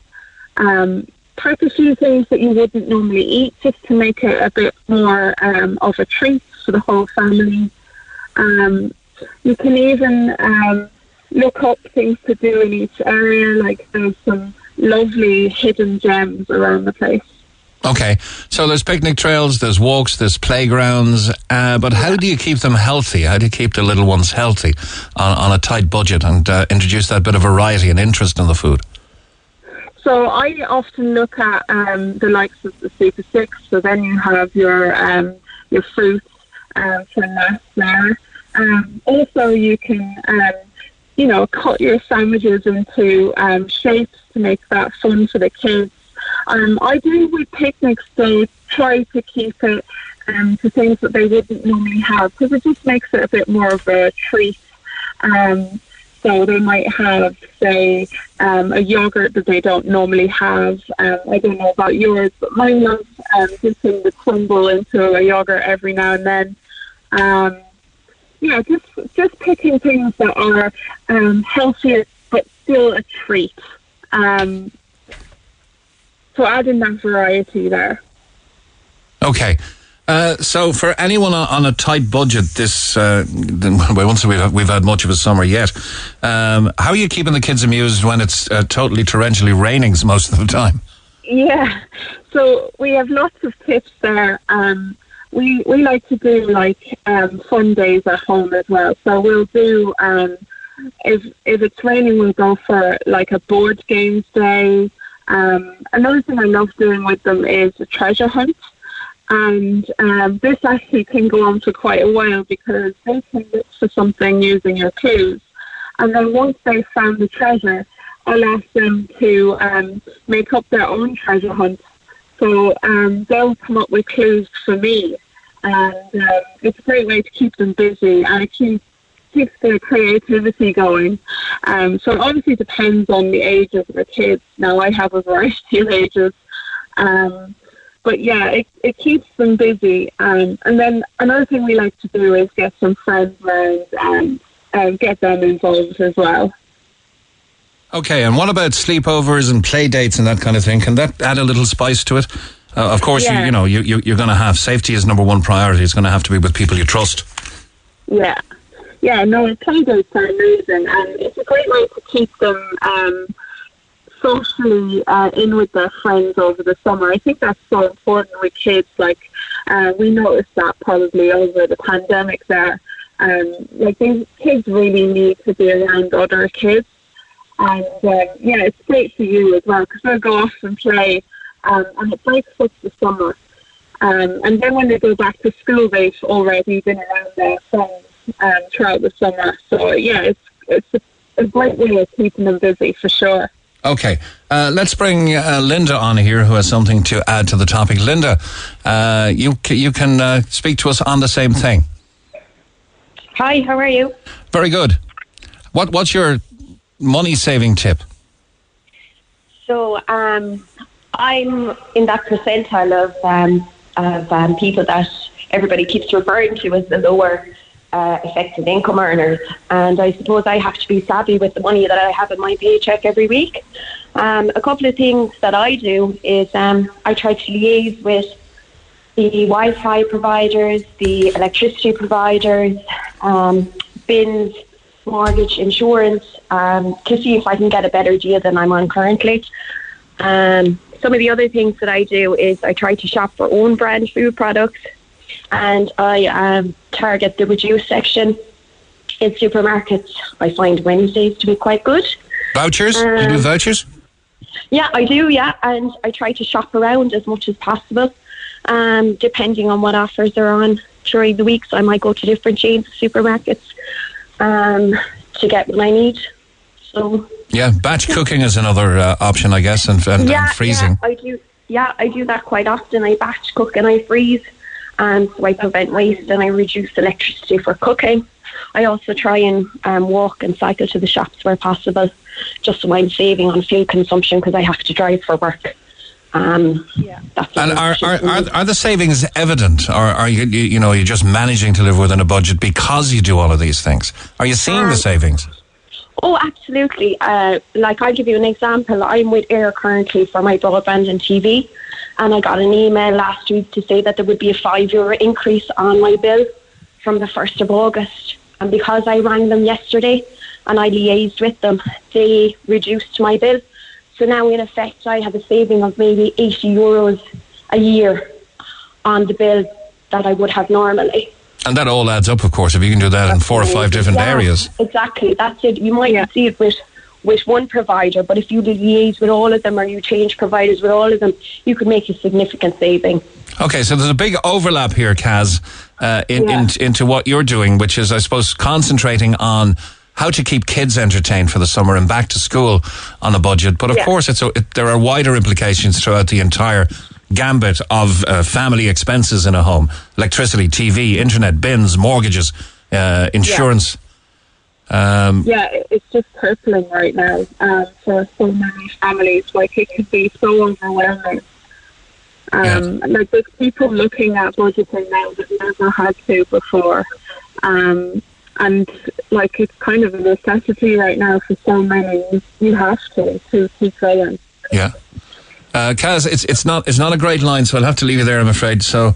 Uh, thanks very much, Linda. One one more point from you, uh, and, and you've covered a lot of stuff there because uh, you know there are supermarkets. I'm aware of Dunnes offer; they do a kind of a ten euro off every fifty spend. Yeah, exactly, Uh, yeah. You know, th- there are Tesco and other big multiples, and Aldi and Mhm. Lidl and all that do their weekly things. Uh, but even down to changing light bulbs to energy saving ones, Mm-hmm. they're expensive though to buy, but they pay for themselves in the long run. They are absolutely um, like we changed all our light bulbs to energy efficient ones, and it it actually did make a difference in my uh, bi monthly bill. I didn't think it would, but it it did.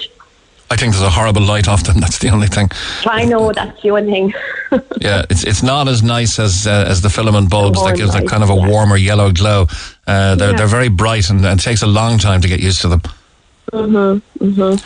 We'll just have one on as opposed to having them all on. I suppose. Okay, uh, and switching lights off. Uh, I, I know that a lot of people are conscious now of how many times they boil the kettle, or uh, Yeah. maybe a good tip is: Does anyone want a cup of tea? Just do it in the one boil of a kettle. Yeah, or you know, if you're making only one cup of tea, like don't have the kettle full. You know, common sense as well. You know, only only use what you have to. Yeah. Um, but I suppose you know that's not going to work for everyone as well. So And, and we was, we thought we were coming out of hard times. Isn't it one thing I after know. another? I know, I know, it's horrible, really. But look, we're we're strong, resilient people. We'll get through it. Exactly. All right. Thanks a million, Linda. Thank you. Thanks. Cheers. Bye bye. Yes, I think we're going into an inflation led recession. It's not going to be a poverty led recession because a lot of people have that uh, reserve. Maybe not all, uh, and I empathize with those, but there are people who have a little bit of reserve cash this time, but they're now going to see it being eaten, eaten into with increased food and especially energy costs as we approach the winter. Talk to Neil Prendeville now. 0818 104 106. Cork's Red FM. And it's coming up on five minutes to 11. Uh, the cost of living on a budget is official now. Ireland is the most expensive country in Europe, along with Denmark.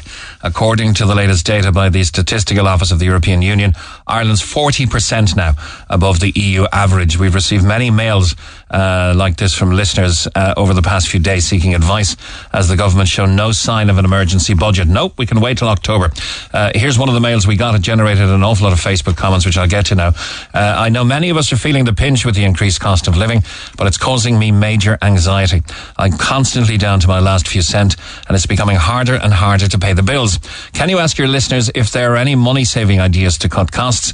Uh, it's getting to the point where I'm afraid to switch the oven on as it costs too much. How are people coping with spiraling costs? Well, we've heard from Linda, we've heard from Kaz, and there are other comments that came in on the back of that. Where where do you cut costs when no matter where you run you go, you run into the same problem?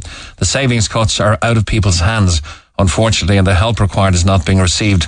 Another texter says, I can't believe the government is doing absolutely nothing to help the poorest and people once again just take it on the chin. Anywhere else they'd be on the streets. So says Sonia. You'll own nothing, but you will be happy. WEF, that's the World Economic Forum. This is only going to get a lot worse, not just Ireland, but worldwide. It's time to wake up, says Mark. Have a look at the TV program, How to Be Good with Your Money. I think there are four series and two books. He's Irish, so it's about people living in Ireland. I think the best thing is to make a list of wants and needs. See if there's a way you can cut down on your needs and just get the wants. Or maybe it's the other way around. See if there's ways you can increase your income uh, that you're comfortable with. Uh, that's a suggestion from Margaret. Here's a much longer one. To everyone and not to the writer in particular, if you have land, start your own vegetable garden. Walk more if you can. Switch lights off and unplug equipment that's on standby. Get blankets and wear more clothes around the house. Bath together. Now there's a good one. Shorter showers. Bath together. Uh, reduce your drinking. Shop around. Save and cut wood for the winter. Stop smoking. Reduce your spend on the kids. Sell stuff you don't need on Done Deal or uh, on your Facebook page. Get a second job. Ask for a pay rise. There's no harm in asking. Get smaller cars with less tax and insurance prices. You don't need a big car. Sue your bank for changing your mortgage from fixed to tracker. Emigrate to a cheaper country until this latest bubble bursts and house prices and rents once again fall through the floor. It will. It always does. Ask your council what grants are available to help you. Uh, talk to Meals on Wheels about subsidised food for them. Uh, from them. Penny dinners in Cork is not only for the homeless. Do not be proud. It's a short life and needs must when the devil is driving. This is the wrong equation of civilization. If you're working, check your own tax. Make sure you're in the correct bracket. Revenue will not look after you. You must keep an eye on it. And so says George. I was waiting for that to be signed off by a certain Eamon Ryan. 104 to 106 Red FM. This is the Neil Prendeville Show. And a very good morning coming up on eight minutes past 11 on this uh, Tuesday, June 28th. On line two, Ellie O'Byrne from the website Tripe and Drisheen. Uh, Ellie, good morning. Morning, Mick. How are you doing? I'm good. That's an interesting name for a website. Tell us about that first. okay, so uh, we are two freelance journalists and we founded an online Substack. So that means it's delivered straight to your into your email inbox. All of our news, we do features, and on Thursdays we do long reads, which tend to be kind of investigative stuff about stuff going on around Cork City and County. And we're called Tripe and Drisheen, and we always say to people, you don't have to eat it, you just have to read it. Okay, well done. Just a nod to the nod to the uh, you know fantastic Cork traditions. All right, fair play. Uh, now, of course, we have text coming in, uh, people incredulous at uh, some of the stats I read out that there are 40 times more vacant homes than homeless people uh, in County Cork. But it's actually true. Yeah. Yes, it is. So basically, I mean, you know, I mean, as a journalist, you get in various different things and loads of different statistics, and every uh, month you get the government homeless report, which is broken down by county. So in May, there were 459 uh, adults who had sought emergency accommodation in Cork City and County. And then the same day, I just got in this thing from the, the you know, Census 2022. The figures are finally coming out from that, which is a bit of a blessing because we've been working from 2016 figures for a long time. And uh, what that census data, preliminary data, shows us is that in Cork City, there are 4,994 vacant homes, and in Cork County, there are 12,286 vacant homes. So I Okay, just kind vacant, of. vacant homes is one thing together, because you know? th- that's that's fully functioning holiday homes that people from, might come back to over over and again. Here, right? Yeah, so I mean, the, the I mean, the Central Statistics Office is amazing. So they have a full breakdown of reasons why why homes are vacant as well. So I mean, I suppose it's important to note that you know I'm not trying to suggest that every single one of these homes could be immediately turned over for, for somebody who's in emergency accommodation, you know, and when you read the the full breakdown of some of the reasons, you know, I mean some of it is quite sad. So in you know, in Cork County, for example, um, 802 homes are vacant because their owner is in a nursing home or a hospital. You know, so that there are these stories. Some of those home, homes are for sale. Um, but you know, I mean, some of it is just flabbergasting. I mean, like county-wide, uh, there are, um, you know, uh, 3,087 empty rental properties. With, with Yeah, rents so high and so lucrative for the landlords, how could there be over 3,000 empty rental properties? Okay, well, I mean, recently I was writing about Airbnb in Cork City and County, so that includes all of those short-term lets. And we do know that landlords are, you know, being really attracted by the higher, uh, the higher income they can generate from short-term letting as opposed to long-term letting, and that there are, you know, well over a thousand of those homes would be short-term lets that are advertised on Airbnb and places like that. I, I know So somebody, not, not in this city, in, in one of Ireland's other cities, uh, who rented a fairly substantial property uh, and paid up front for the year on the basis they could manage how they let that property themselves uh, and then let it nightly.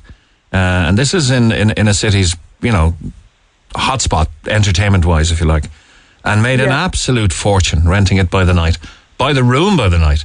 Uh, obviously, had to have it managed, had to have their guests welcome, but they were using the Airbnb model, or maybe Airbnb itself, and uh, and made an absolute fortune doing that.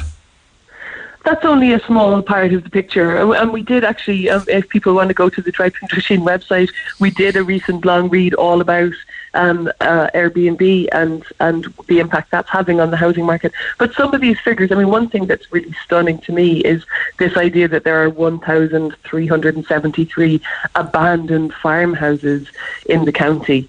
And uh, you know, I mean, I think I see that if I'm like I'm, I'd be keen on cycling and I'd be cycling around the place, and you see this pattern where you see obviously what was the original house that's fallen into disrepair, and then the family, you know, as they got more prosperous in their farming, built another bigger house.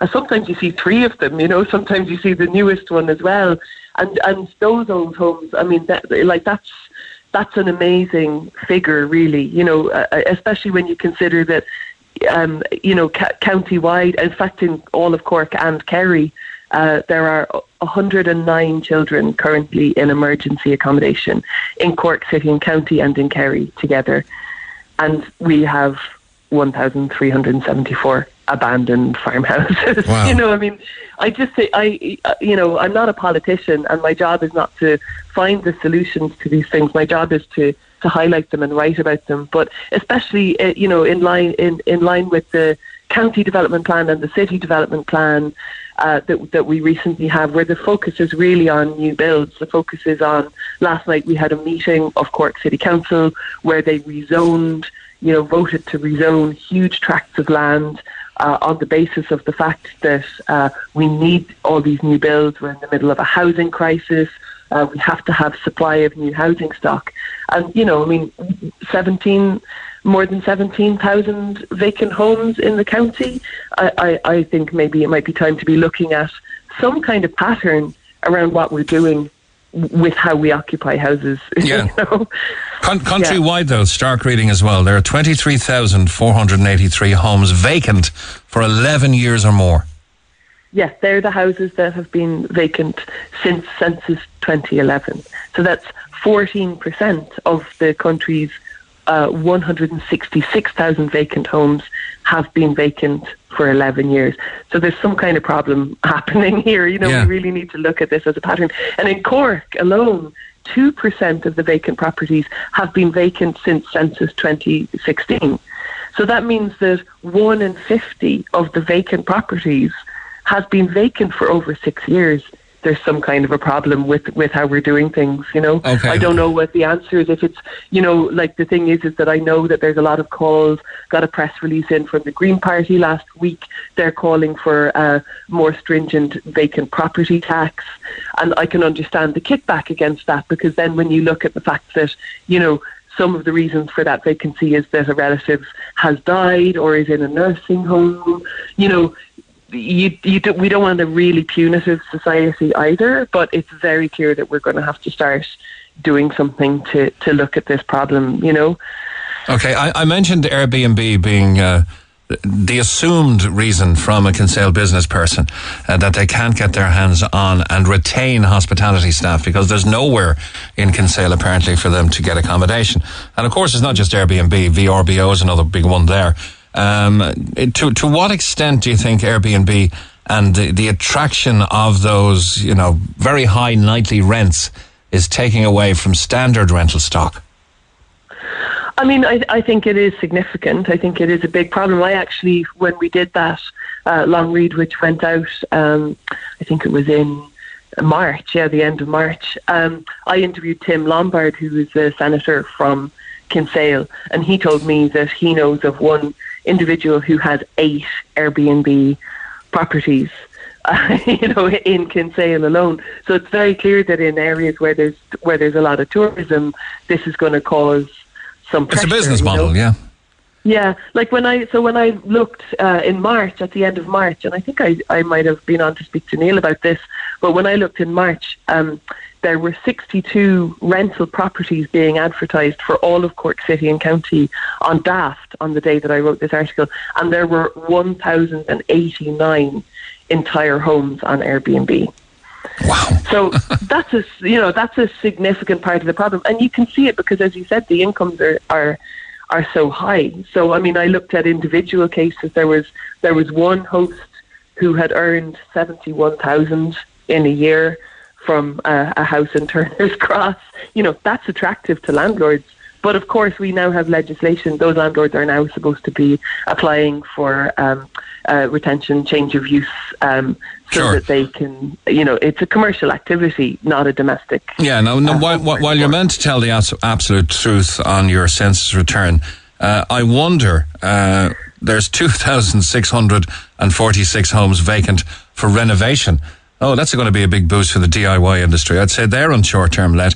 1,962 properties were being sold. Uh, many of them are on short-term let, I'd say. And 212 homes are empty because the owners had emigrated, didn't bother selling. Yeah, and you know, I think that's very interesting when it comes to Ireland and how we look at, um, you know, how we deal with vacancy. You know, the very interesting thing about this census as well is that this is the first time since after the famine that we've had a population increase. So, you know, we learn in school, when we go into school and we learn about, oh, the famine and there was emigration and stuff like that. What we don't learn is that the population continued to decline to a low of 2.1 million in the 60s. I mean, the country was basically abandoned. And so what used to happen is that somebody died or somebody emigrated, they locked the key in the door and they walked off. and there was no pressure on our land use if we're going to be a more densely populated country, we're really going to have to consider how how we use our land, how we look after our vacant properties, you know, because vacancy causes dereliction as well. That's the other interesting thing about it. We've been covering this, you know, extensively for the past year. The council has a real problem trying to collect levies. You know, there's a there's a levy imposed on on derelict properties because they crumble they become sites for antisocial behaviour, they bring down a, a whole area, you know, all of this type of stuff. And so dereliction has been a real problem. I mean, you know, I, I don't know if you're familiar with, you know, the, the houses on or the buildings on North Main Street, for example, that were just left to rot for years and years and years and became dangerous and actually fell out onto the street.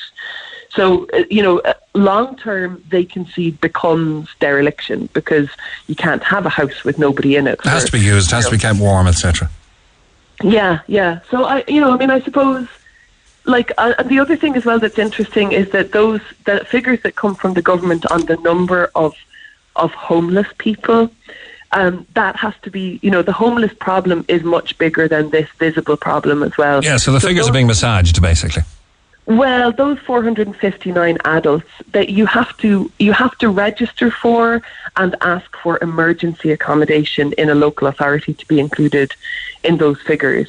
So you know it doesn't include uh, you know people who are couch surfing, people who are kind of staying in unstable situations for long periods of time. So you know it's a, it's slightly um, it is. It's not exactly massage, but it is only the most basic level of people who are actually in emergency accommodation. Yeah, so, soft you know, touch I- figures, yeah. Yeah, but I mean, I, I do think that just by, and that's the freedom of writing for Drive Team that's brilliant, is that I can do things like this. Like just by looking at these figures with a different lens and going, okay, the government is telling me 459 adults accessed emergency accommodation. Here's the 17,380 vacant properties and the, you know, the, the empty rentals and the 1,300 abandoned farmhouses in the county. And I just, you know, I think that it's a value that we look at those things. It's a snapshot. Well, there, there's there's a possible supply of accommodation outside of, uh, you know, maybe you have to get renovation planning, but it's essentially outside of the, the planning process. It's just, you know, these are all fixer uppers or whatever, and they could uh, help to defray the huge waiting lists for housing. And I wonder if some of the uh, solution to this is more along the carrot, not stick thing. I wonder if we could have better grant systems, more flexibility. You know, when you talk to people, say when you talk to people about like the whole idea of living above the shop, because in Cork City, we can quite clearly see, you look at the shop fronts and then there's no one living above most of them. They're just empty. But when you talk to pe- people in planning, they'll tell you that there are building regulations and fire and access problems. You know, and some people have been saying we need, you know, we need to kind of re-examine those things as well to make sure because you know we have a now we have a city development plan and a county development plan that are both telling us that we need to have higher density housing. Are we looking at a You know- skyscraper future, Ellie? Well, I have written quite negatively about that in the past because I don't think that we have factored in. You know, I got a press release the other day from uh, from Cork City Council about the fire service, for example. We don't have a fire service at the moment that's equipped to deal with high-rise living. Okay. If there should there Never be thought of a- that. a- a- yeah, that's a, a huge one. Other things as well, um, mental health and isolation and other pressures on people who are in high rise. Um, you know, we haven't really uh, developed ourselves as a city yet to be able to factor in those things. You need a lot of green space. If you're going to have families and people with small children living in high rise, there needs to be lovely parks everywhere for them in order for them to have an okay quality of life. So I would approach that high density thing with a with a real uh, serious proviso that you really need to look at the well being of the occupants first and foremost with that, or else we're just making, you know, losing Cork's character and making a, a city that is unpleasant to live in. So, in. what's the magic bullet, Ellie? With, with your considerable experience now on the supply and demand, and, and you know the level of each of these uh, areas, what, what what would be the magic bullet if you were to advise government? Well, if I was to advise government, I would ask them to first and foremost produce a comprehensive white paper on vacancy, a, a, proper study, a, a, a countrywide study. It has to be done in a very sensitive way because you ha- you need to be able to interview people and really figure out the reasons why properties are left vacant without condemning them because everyone has a story, and as we already said, some of those stories are quite sad. I don't want you know, there's a lot of push on at the moment for, oh, we, you know, we, we need it to increase the vacant property tax and all of this. I can understand that, but I would like to see obviously being you know into gathering information Sure. myself as my livelihood, I'd be more interested in first of all seeing a proper attempt to tackle this coming from a, a comprehensive full all country study of what exactly is going on here Yeah. and then we can find a balance of stick and carrot because the other thing as well you know like say if you go to France there's the GIS, for example, or in Italy they call it agriturismo. They have um, subsidized, uh, you know, they farmers renovate properties and convert to tourism, for example. So could we alleviate some of the Airbnb problem by making sure that farmers in beautiful rural settings are converting those derelict farmhouses and renting them out and some income? Everyone's worried about farm incomes as well.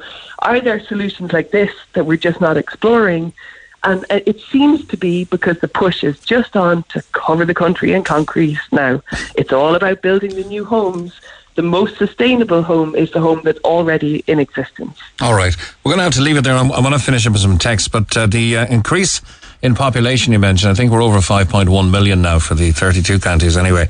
Uh, 26 counties, I beg your pardon. And um, that demands we have 11 more TDs. Would you fancy running for one of them? Because you're talking a lot of sense.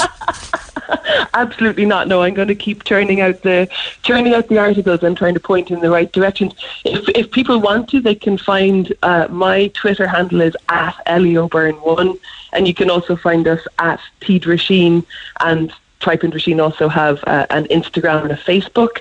And I just urge people to sign up because you get really good quality news stories direct to your inbox, and we're reader supported and ad free. All right, brilliant. Tripe and Drisheen seems like a very, very good resource for information. Ellie O'Byrne, thank you very much this morning for coming on the Neil Prendeville Show. Thanks, Nick. Cheers. Bye bye. Now, the government couldn't care less. Uh, they won't help. Why would they? On their savage money, they'll never know what it is to financially struggle, says Chris. It's disgraceful in a so called first country that people are uh, putting up with these figures and this lack of availability, says Lisa. Uh, you'll probably find tax, excise, and duty make our 40% higher than most European countries, too, except maybe Denmark. German VAT for groceries is 7%. In France, it can be low as 5.5%. So says Tig. And there's a few more on this uh, very emotive issue. On the point of afraid to turn the oven on, we got an air fryer, one with shelves rather than the basket style. The preheat is rapid and the cooking is reduced by about 30%. And we do almost everything in it, rarely turning on the cooker, says Linda. And that must save a lot of money. Mark has a one word text. It just goes, emigrate. Another texture, Clem, says it's fairly sad indeed. Plus 25% on the electricity bills over the past few months. Filled up my car today, cost me 20 bucks more uh, than my week of groceries. I'm sick of it, says Clem. Uh, and a money saving tip from Joe's don't smoke or drink alcohol. Call the Neil Prendeville Show now. 0818 104 106. Red FM. And a very good morning from the Neil Prendeville Show coming up on 29 minutes past 11. Pat Phelan joins us in line two. Good morning, Pat.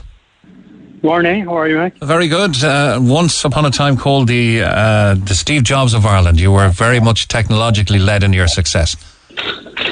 Yeah, yeah, yeah. I wouldn't go as far as Steve Jobs, but uh, But the success rolls out uh, on a continuing basis, Pat. Congratulations. You've officially brought Sisu Clinic to the USA yesterday. Tell us the story.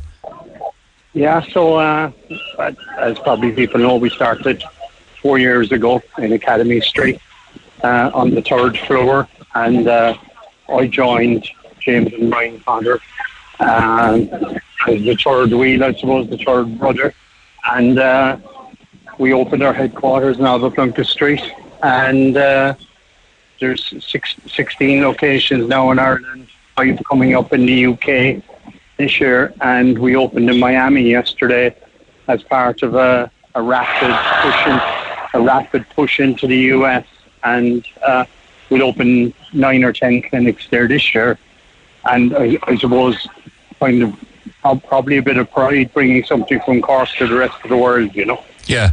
Uh, and of course, you've had tremendous success in the past, but Sisu, in its essence, is a doctor led cosmetic medicine destination. Is that distinct from cosmetic surgery destination? Absolutely. Um, there's no surgery. Um, we we administer treatments like Botox fillers, dermal fillers, uh, Kybella, you know, so quick gain out for most of our patients, you know, 20, 25 minutes. Okay. And was this something that was new to you when you brought your skills to bear with the uh, fledgling Cork company, shall we say? Comple- completely new to me. Um, I kind of, I was kind of lucky, really. I'm pretty early on trends, and you know, if you're probably looking at most of the world today, there's a there's a very quick movement towards wellness, fitness, beauty, you know, kind of service-driven industries, and. Uh, so I was new to it, but James, James and Brian have been injecting almost ten years now. So you know they had they had oceans of experience, and I kind of brought you know the, the business side of it and the quick scaling part to it. So you're almost like the Dragon's Den style of uh, of approach.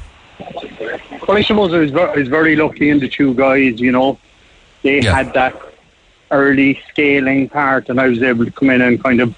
I think I think the term used in technology is blitz scale. Yeah. So uh, you know, to be the biggest on the planet this year is is been fairly rapid. Wow. Okay. And are you- are you scaling from within, uh, from profits within, or does it take uh, VC venture capital, or are you supplying? Uh, you know, is, is is there a continuing investment on your part, or are you growing organically? Um, probably a bit of both. We've raised about eleven million dollars from some of the some of the most famous VC firms in the world.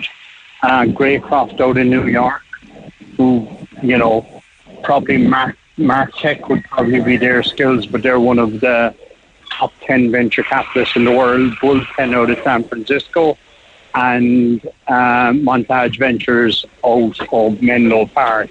So we have three um, highly skilled venture capital be- behind us, and then we've Irish um, investors as well, people like Liam Casey, Dan and Linda Kiely. Okay, so uh, yeah, that's a that's a real Cork sort of a mishmash, really, of uh, of the, the brains and, and, and the money that's been uh, that's been part of your success. So, uh, if if you were to break down Sisu in, in, into one little module, let's let's say let's say the Cork module, uh, what what would it have? You, as you say, it's doctor led. What what other type of staff and experts is in a Sisu clinic? Well, we're a team now of over 100. Um, and I, I, I, think the key part here, and I think this is probably the successful success factor in it, is that when when we look at the competitive landscape, you know, there's kind of this super high end, you know, almost plastic surgeon doctor type practice, which is very small.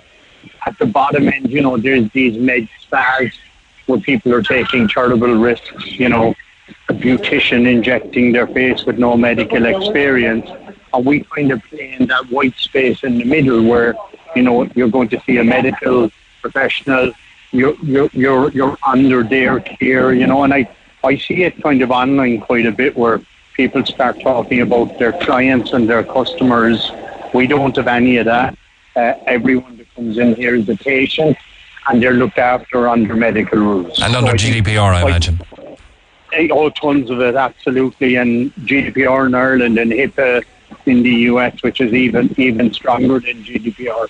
So, you know, everyone's a patient, everybody's privacy is protected. And I think that's kind of really important. So I think people see, you know, that they're in a medical practice rather than, you know, some type of backstreet place. Yeah, or, or a beauty else. bar or whatever. Uh, so that, a very good analogy. You're claiming the white space in the middle. So these are advanced beauty treatments. And, and so tell me what you've learned about Botox, dermal fillers, skin boosters, thread lifts. What does Pat Phelan know about all that now? Well, I've had most of them. So I'm, uh, you know, people talk about getting high on your own supply. So uh, Not many men would admit that, Pat. I'm, I'm, I'm not that sure, but I know that it's our it, the ma- male population is our fastest growing segment. You know, if you were to look back, probably, you know, you might remember going to the gym, whatever, whenever, you know, if you if you had a can of deodorant, you were one of the unusual ones, or you know, shower gel or whatever. I remember I was training with Tony Martin years ago, and you'd be nearly sharing bars of soap if you were having a shower after the gym, and now men are taking a lot more care of themselves, and we'd have a we'd have a vast array of male patients from from builders to CEOs. So that's you know every everybody wants to look a bit fresher. You know, there's Yeah. this there's there's this I, I, I suppose what's called the Zoom boom, where we're you know everybody's working from home, looking at screens of themselves eight hours a day, and we're seeing an inverse of ourselves because the screen reverses you, and people are sick of looking at themselves and these small little imperfections that they come into, into Sisu to fix. Yeah. Okay. Well, uh, one thing is true for you, and it's it's it's a, a statement that I learned from my, my great and recently departed friend Colm O'Connell. He said, if, if you're looking at a business, you, you got to find out is there a gap in the market, but then you got to find out is there a market in the gap. Yeah, and uh, listen, this is this has grown from probably a low billion dollar industry five years ago to now growing at 15% a year. And the whole industry is growing at 15% a year. We're growing at 100% a year. But, you know, heading towards a, a 20 to 30 billion dollar spend within the next three years. Okay, but but while you're probably easily able to saturate one clinic's uh, capacity, uh, the only way you can really grow now is by massive geographical expansion. Is that correct? Exactly, and, and massive marketing. You know, I, I think you know we went live on Sky TV with our first advert today. We just uh, were a month into a massive saturation of billboards bus shelters, etc. So, you know, you're seeing Sisu kind of everywhere. And we think there's a huge opportunity to become one, the preeminent brand in Ireland. But there's the, strangely enough, there's the exact same gap in the US. So we opened in Miami yesterday, Coral Gables. We're opening in Soho in New York in four weeks' time. Then we move back to Brickell City Centre in Miami after that. Then we moved to Flatiron in New York after that. Then we moved to Houston. So we're very planned out for the rest of the year. And then we're opening a new clinic shortly in Waterford. We're opening a new clinic shortly in Castleknock in Dublin. And uh, then on to Hampstead, St John's Wood, and a number of London clinics. And how, so how do you recruit, Pat? these are very specialist roles. How, how do you fulfill recruitment? Um, actually, actually, quite interesting. I think I think what we're seeing across the industry is that doctors, dentists, they're all worn out from um, HSE type roles where they're working 100 hours a week on four salaries. So uh, recruitment at the moment is quite easy for us. In okay. The, in the US, um, it's a bit more difficult, but uh, we've had success so far. We've, we've three new injectors in our Miami location before we even open. And I think what happens then is it tends to work out as word of mouth. Someone comes in, they're happy, they encourage more more of their friends to come in. Mm. But Pat Phelan probably won't end his business career here because I think you you like to bring a project to completion. Is there a is there an exit strategy going public, becoming the uh, object of a merger and acquisition, and Pat will suddenly pop up doing something else one of these years? Uh, listen, you know, I, I, think there's a long road in this one. Um, I think there's an appetite with the three of us and our backers to take this company public. Um, but, you know, that's going to take a lot more effort and a lot more scaling to get to that stage and uh, we'll see what's next. Okay, that. probably not. Probably nothing. Hopefully. Well, well, it's it's a it's a Cork success story. We're happy we're happy to give you the free publicity here where it all started, uh, Pat, and uh, every continued success to Sisu in your massive global expansion. And congrats on uh, Miami in uh, the USA yesterday, Pat Phelan. Thank you very much. Thanks very much, Miguel. All the best, and, and thanks to all at Red FM for the support. Thanks, really Pat. Appreciate it. Cheers. Thanks. Bye bye. The Neil Prendeville Show on Cork's Red FM. Our phone lines remain open after midday 0818 104 106. And it's just turned 20 minutes to 12 o'clock. Now, to walk six kilometres would be a challenge for most people. To walk it for those needing a walker uh, would be an even uh, greater challenge. But to walk it for those needing a walker uh, of a very young age, uh, born with cerebral palsy, uh, is a, quite a feat indeed. And I'm here to, now to speak to uh, the mum of one of these heroes, and that is Adam Clark, who crossed the line, the finish line of the six kilometre charity mini marathon on Monday. So, good morning to Therese. Hi, how are you, Mick? Very good. Welcome to Newtown. Delighted for you, and you must be very proud of your little man. We're so proud of Adam. He did really, really well yesterday with his whole school behind him, cheering him on. Okay, let's get to the good news uh, and the fundraising in a moment, but let's get to the backstory first, right? Uh, Ad- Adam was prematurely born. Adam Adam was born in July 2016. Okay, Yeah.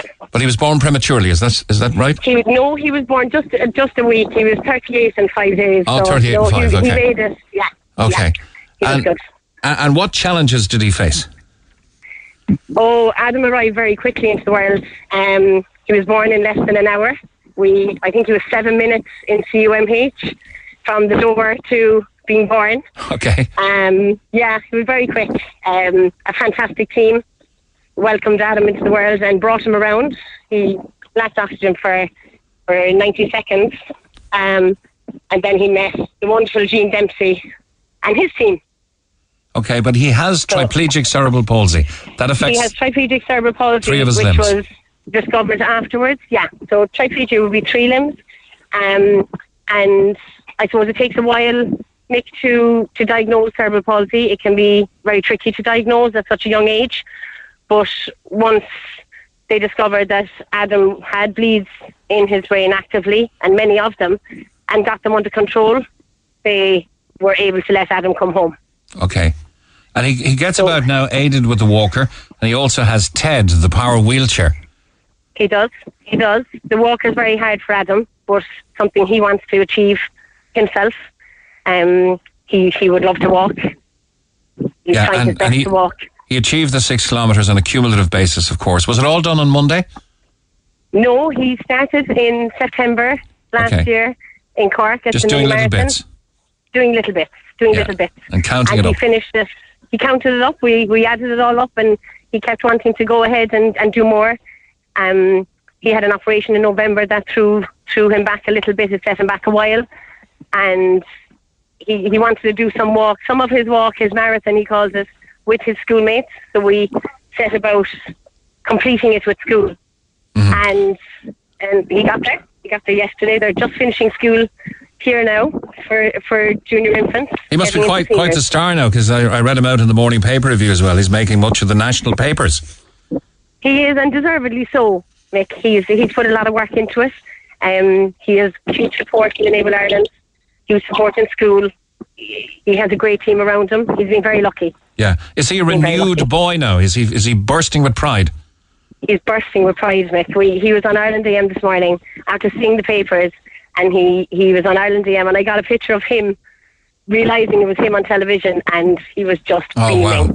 Brilliant. absolutely beaming. They made it. They made it now for him. They really finished off yesterday to a T. When he hears this later, now he'll be absolutely chuffed. Ah. You have no idea. He's very, very able-minded, and and it's standing to him. You know, it's giving him huge determination. I think I think his bravery and his tenacity and his courage uh, and his drive and energy should be recognised by a special spot on the toy show. But I've nothing to do with that. Uh, le- Oh well, let's we, hope we the powers that be hear us. He actually got COVID last week, Mick. Oh, and no. He the week before, yeah. So he made it back to school on Tuesday, and that was another huge achievement for him because COVID really frightened him. Um, I suppose for all of us, we were just afraid. Um, but he he took it by storm and, and got through it. And you know, I've had the COVID. I'm good now, aren't I? Is what he said. Oh, brilliant! That, that sounds like a Um, great attitude. So Listen, I, I, Ryan Tubridy, absolutely. Adam King and uh, so many others before him. My God, yeah. Look, Exactly. Let's get another Adam on it. Uh, uh, anyway, I, I've been exposed to the great work that Enable Ireland does back in the day, and, and they still continue to do it. Let's give them a shameless plug, shall we? Oh my God! Well, you couldn't be talking to a more appreciative family. We are absolutely in awe of them. Um, it's not easy what they do. It's not easy what they accomplish. But Adam is what he is from day one in CUMH, and and early intervention just kept being repeated to us. Adam needs early intervention for any quality of anything. Never mind getting up on a walker, Mick. You know, it, it just quality of life. A life, first of all and foremost. You know, when you're told go home and take lots of videos and pictures, you know yourself. You just keep talking to him, don't you? And Absolutely. bring him on, and, and that's what they did too. And they see his potential. They've worked with everything. You know, this marathon is because Darragh O'Kane took his picture for a photo shoot in Enable Ireland, and Adam said, "Where's the walk? Where's my marathon?" And poor Darragh was looking at him, going, "Like it's not here today, Adam." You know, and Adam said, "Okay, mom, when are we doing it?" Wow. And that's it. That's it. We're here finishing a marathon for Enable Ireland, and Adam wants to help. He couldn't understand, obviously, the, the conception of people do this. Adam, we want to fundraise. Yeah, I know, and, and the said, "What would fundraising has been it?" enormous. So, congratulations Yeah. to Adam and his Newcestown junior infant uh, classmates. Uh, Absolutely. Over 11,000 euros. 11,000. Yeah, he, over 11,000 so far. Um, he's going to cross the line in Kinsale Regatta to complete the whole lot on the 29th of July with his uncle um, for the five mile run. And that will be Adam's Marathon fully complete. He's just going to support him, who's Oh, doing it for brilliant. Enable Ireland also. Well done. We're very, very grateful to everyone he's met. Well, I hope he hears this, uh, me chatting to his mom, and, and that we can relate to him how absolutely proud everybody He is will. of And when Adam you see Clark. him on his walker and are driving by, give him a shout out. He's, All right. He's a very trappy lad. Therese, thanks a million for coming on this Thank morning, and well done to Adam. Thanks everyone for supporting his walk. Thanks a million. All the best to you. Bye bye. Thank you. Have a good day. Thanks. 0818 104 106 if you want to get in touch. little bit funny. Dennis from Dillon's Cross. Good morning, Dennis. Good morning. How are you, sir? I'm very well, thank you. Okay, you are our winner today. You're going to see Elton John live in the park on uh, Friday night. How do you feel? Fantastic, Nick. Thank you very much. You're after making my day. Who are you going to bring? I'm going to bring a first cousin of mine. She's a huge fan of Vincent as well, so the two of us will go together. All right, so w- enjoy it and uh, make sure you get there on time and you'll have all the fun of the fair. Elton's last uh, show, his last tour, coming to Cork on Friday night, the Páirc Uí Chaoimh. Dennis from Dillon's Cross, congrats, you're a winner today. More tomorrow. On the ball, Nick. Thank you very Cheers, much. on the ball. Talk to Neil Prendeville now. 0818 104 106. Cork's Red FM. Six minutes to 12 midday. I want to say a big happy 60th birthday for today to dad Neil O'Connor from Kilcully and his wife Carol, his daughters Elaine, Gemma, and Laura, and his three grandsons Jake, Harry, and Rory. Uh, we hope he has an amazing day as he deserves it. Now, it's a red letter day, and we didn't want to let the program slip by without mentioning today marks the 100th anniversary of the beginning of the Civil War. It lasted almost a year. It cost 2,000 lives. It devastated this country, and the cost of the physical destruction has been put in 1922 values at 50 million pounds, pounds, or whatever they were called at that time, pounds, I suppose. Gabriel Doherty is a lecturer at UCC History School. Good morning, Gabriel. Good morning. Now, a hundred years on, have we forgotten the impact and the import of this civil war and how it created the country we have today? Uh, no, I don't think so. Uh, I think that the, the memory of the Civil War has probably been slightly overshadowed by, I suppose, the more popular memory, the more widespread memory of the, the War of Independence, especially here in Cork. But uh, I don't think the, the, the memory of the Civil War has ever been or could ever be uh, erased, both in terms, as you said, of the, the physical destruction, the loss of lives, and perhaps the, the, the imprint it left on, on the national psyche coming so soon after, as it were, what was widely interpreted as, as a sort of a, a win uh, in the War of Independence, the extent to which the, the British were withdrawing from Ireland. Uh, for those who participated in that struggle to, to fall out so spectacularly and, and engage in internecine conflict was came as a, a huge shock at the time and remains Sure. so to the present day. Yeah, so so a hundred years and six months ago, the leaders of the Irish War of Independence signed a treaty with Britain that ended the war and offered limited independence. Inside, however, the British Commonwealth, there would be no Irish Republic, and the new entity would be known as the Irish Free State. The other caveat there was all members of the new Irish Parliament, the Dáil, would have to swear an oath of allegiance to the British Crown. Yes, and uh, of course, those were issues at the very heart of the Civil War. I personally uh, would would draw a distinction between the treaty split, which certainly defined the the two sides in the civil civil war and was, as it were, a domestic issue, and the series of events that led to the outbreak of the civil war, uh, where I think the situation is more complicated. The, in a nutshell. Um, Well, more complicated because it meant it confirmed the partition of this island.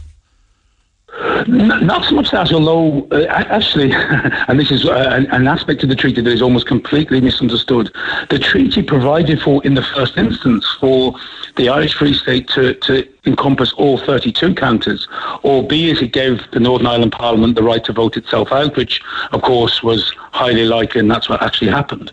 But the real complication about the actual series of events that led to the outbreak of the war uh, is much more to do with, as it were, British pressure being put on Michael Collins um, to deal with the Four Courts garrison uh, in Dublin.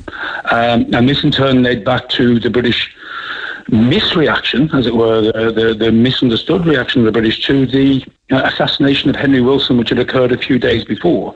The British blamed the Four Courts garrison, the anti-treaty forces, uh, for that assassination. Uh, in, in, practice, the Four, Four Courts garrison had nothing whatsoever to do with the assassination of Wilson, but it was a pretext by which the British government could put pressure on Collins to, in effect, hold up his side of the bargain that had been signed yeah. six months before. So that that involvement of the British government, uh, even though, of course, it, it, doesn't become directly involved in the civil war and is purely a domestic issue, I think really should not be neglected when we're looking at the, the actual outbreak itself 100 years on.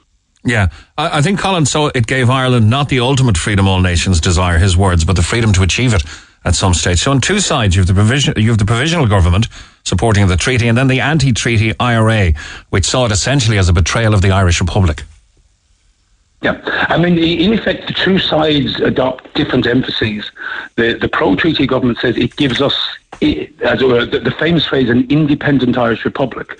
The pro-treaty side, that in effect, it gives us independence the anti-treatyites said that we need the republic, um, and there, I suppose, thinking back to the the important inspiration that was drawn by all the Republicans from the 1916 Rising, that distinction between independence, which in effect Dominion status offered, uh-huh. um, and a republican form of government, which of course was what was laid down in 1916. Therein lay the, the difference. So, 100 years ago today, uh, inside the four courts, uh, the anti treaty IRA men inside given almost no time at all to consider demands before the Free State Army opened fire with borrowed British artillery just after four o'clock in the morning yep. on this day, 1922. And, and, and I think the important point to note there is that the British made it clear to Collins that if he didn't undertake the attack, they would.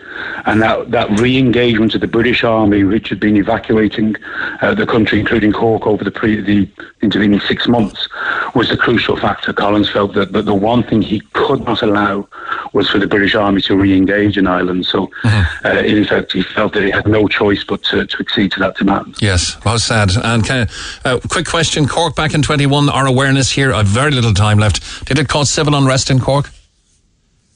Not immediately, no, primarily because the anti treaty forces were in control uh, of the city within the space of about sort of five weeks. Of course, you have uh, an attack, a, a, maritime attack, initially landing in Passage, and then a full scale battle along the Rochestown Douglas Road mm-hmm. uh, that ultimately led to the, the takeover of the city by uh, the anti-treaty forces, and ultimately the visit of Michael Collins to Cork that led to his death. That led to his death. Gabriel Doherty, you're going to have to leave it there. We could talk for ages about it, but it's important to mark it. 100 years ago today, the start of the Irish Civil War.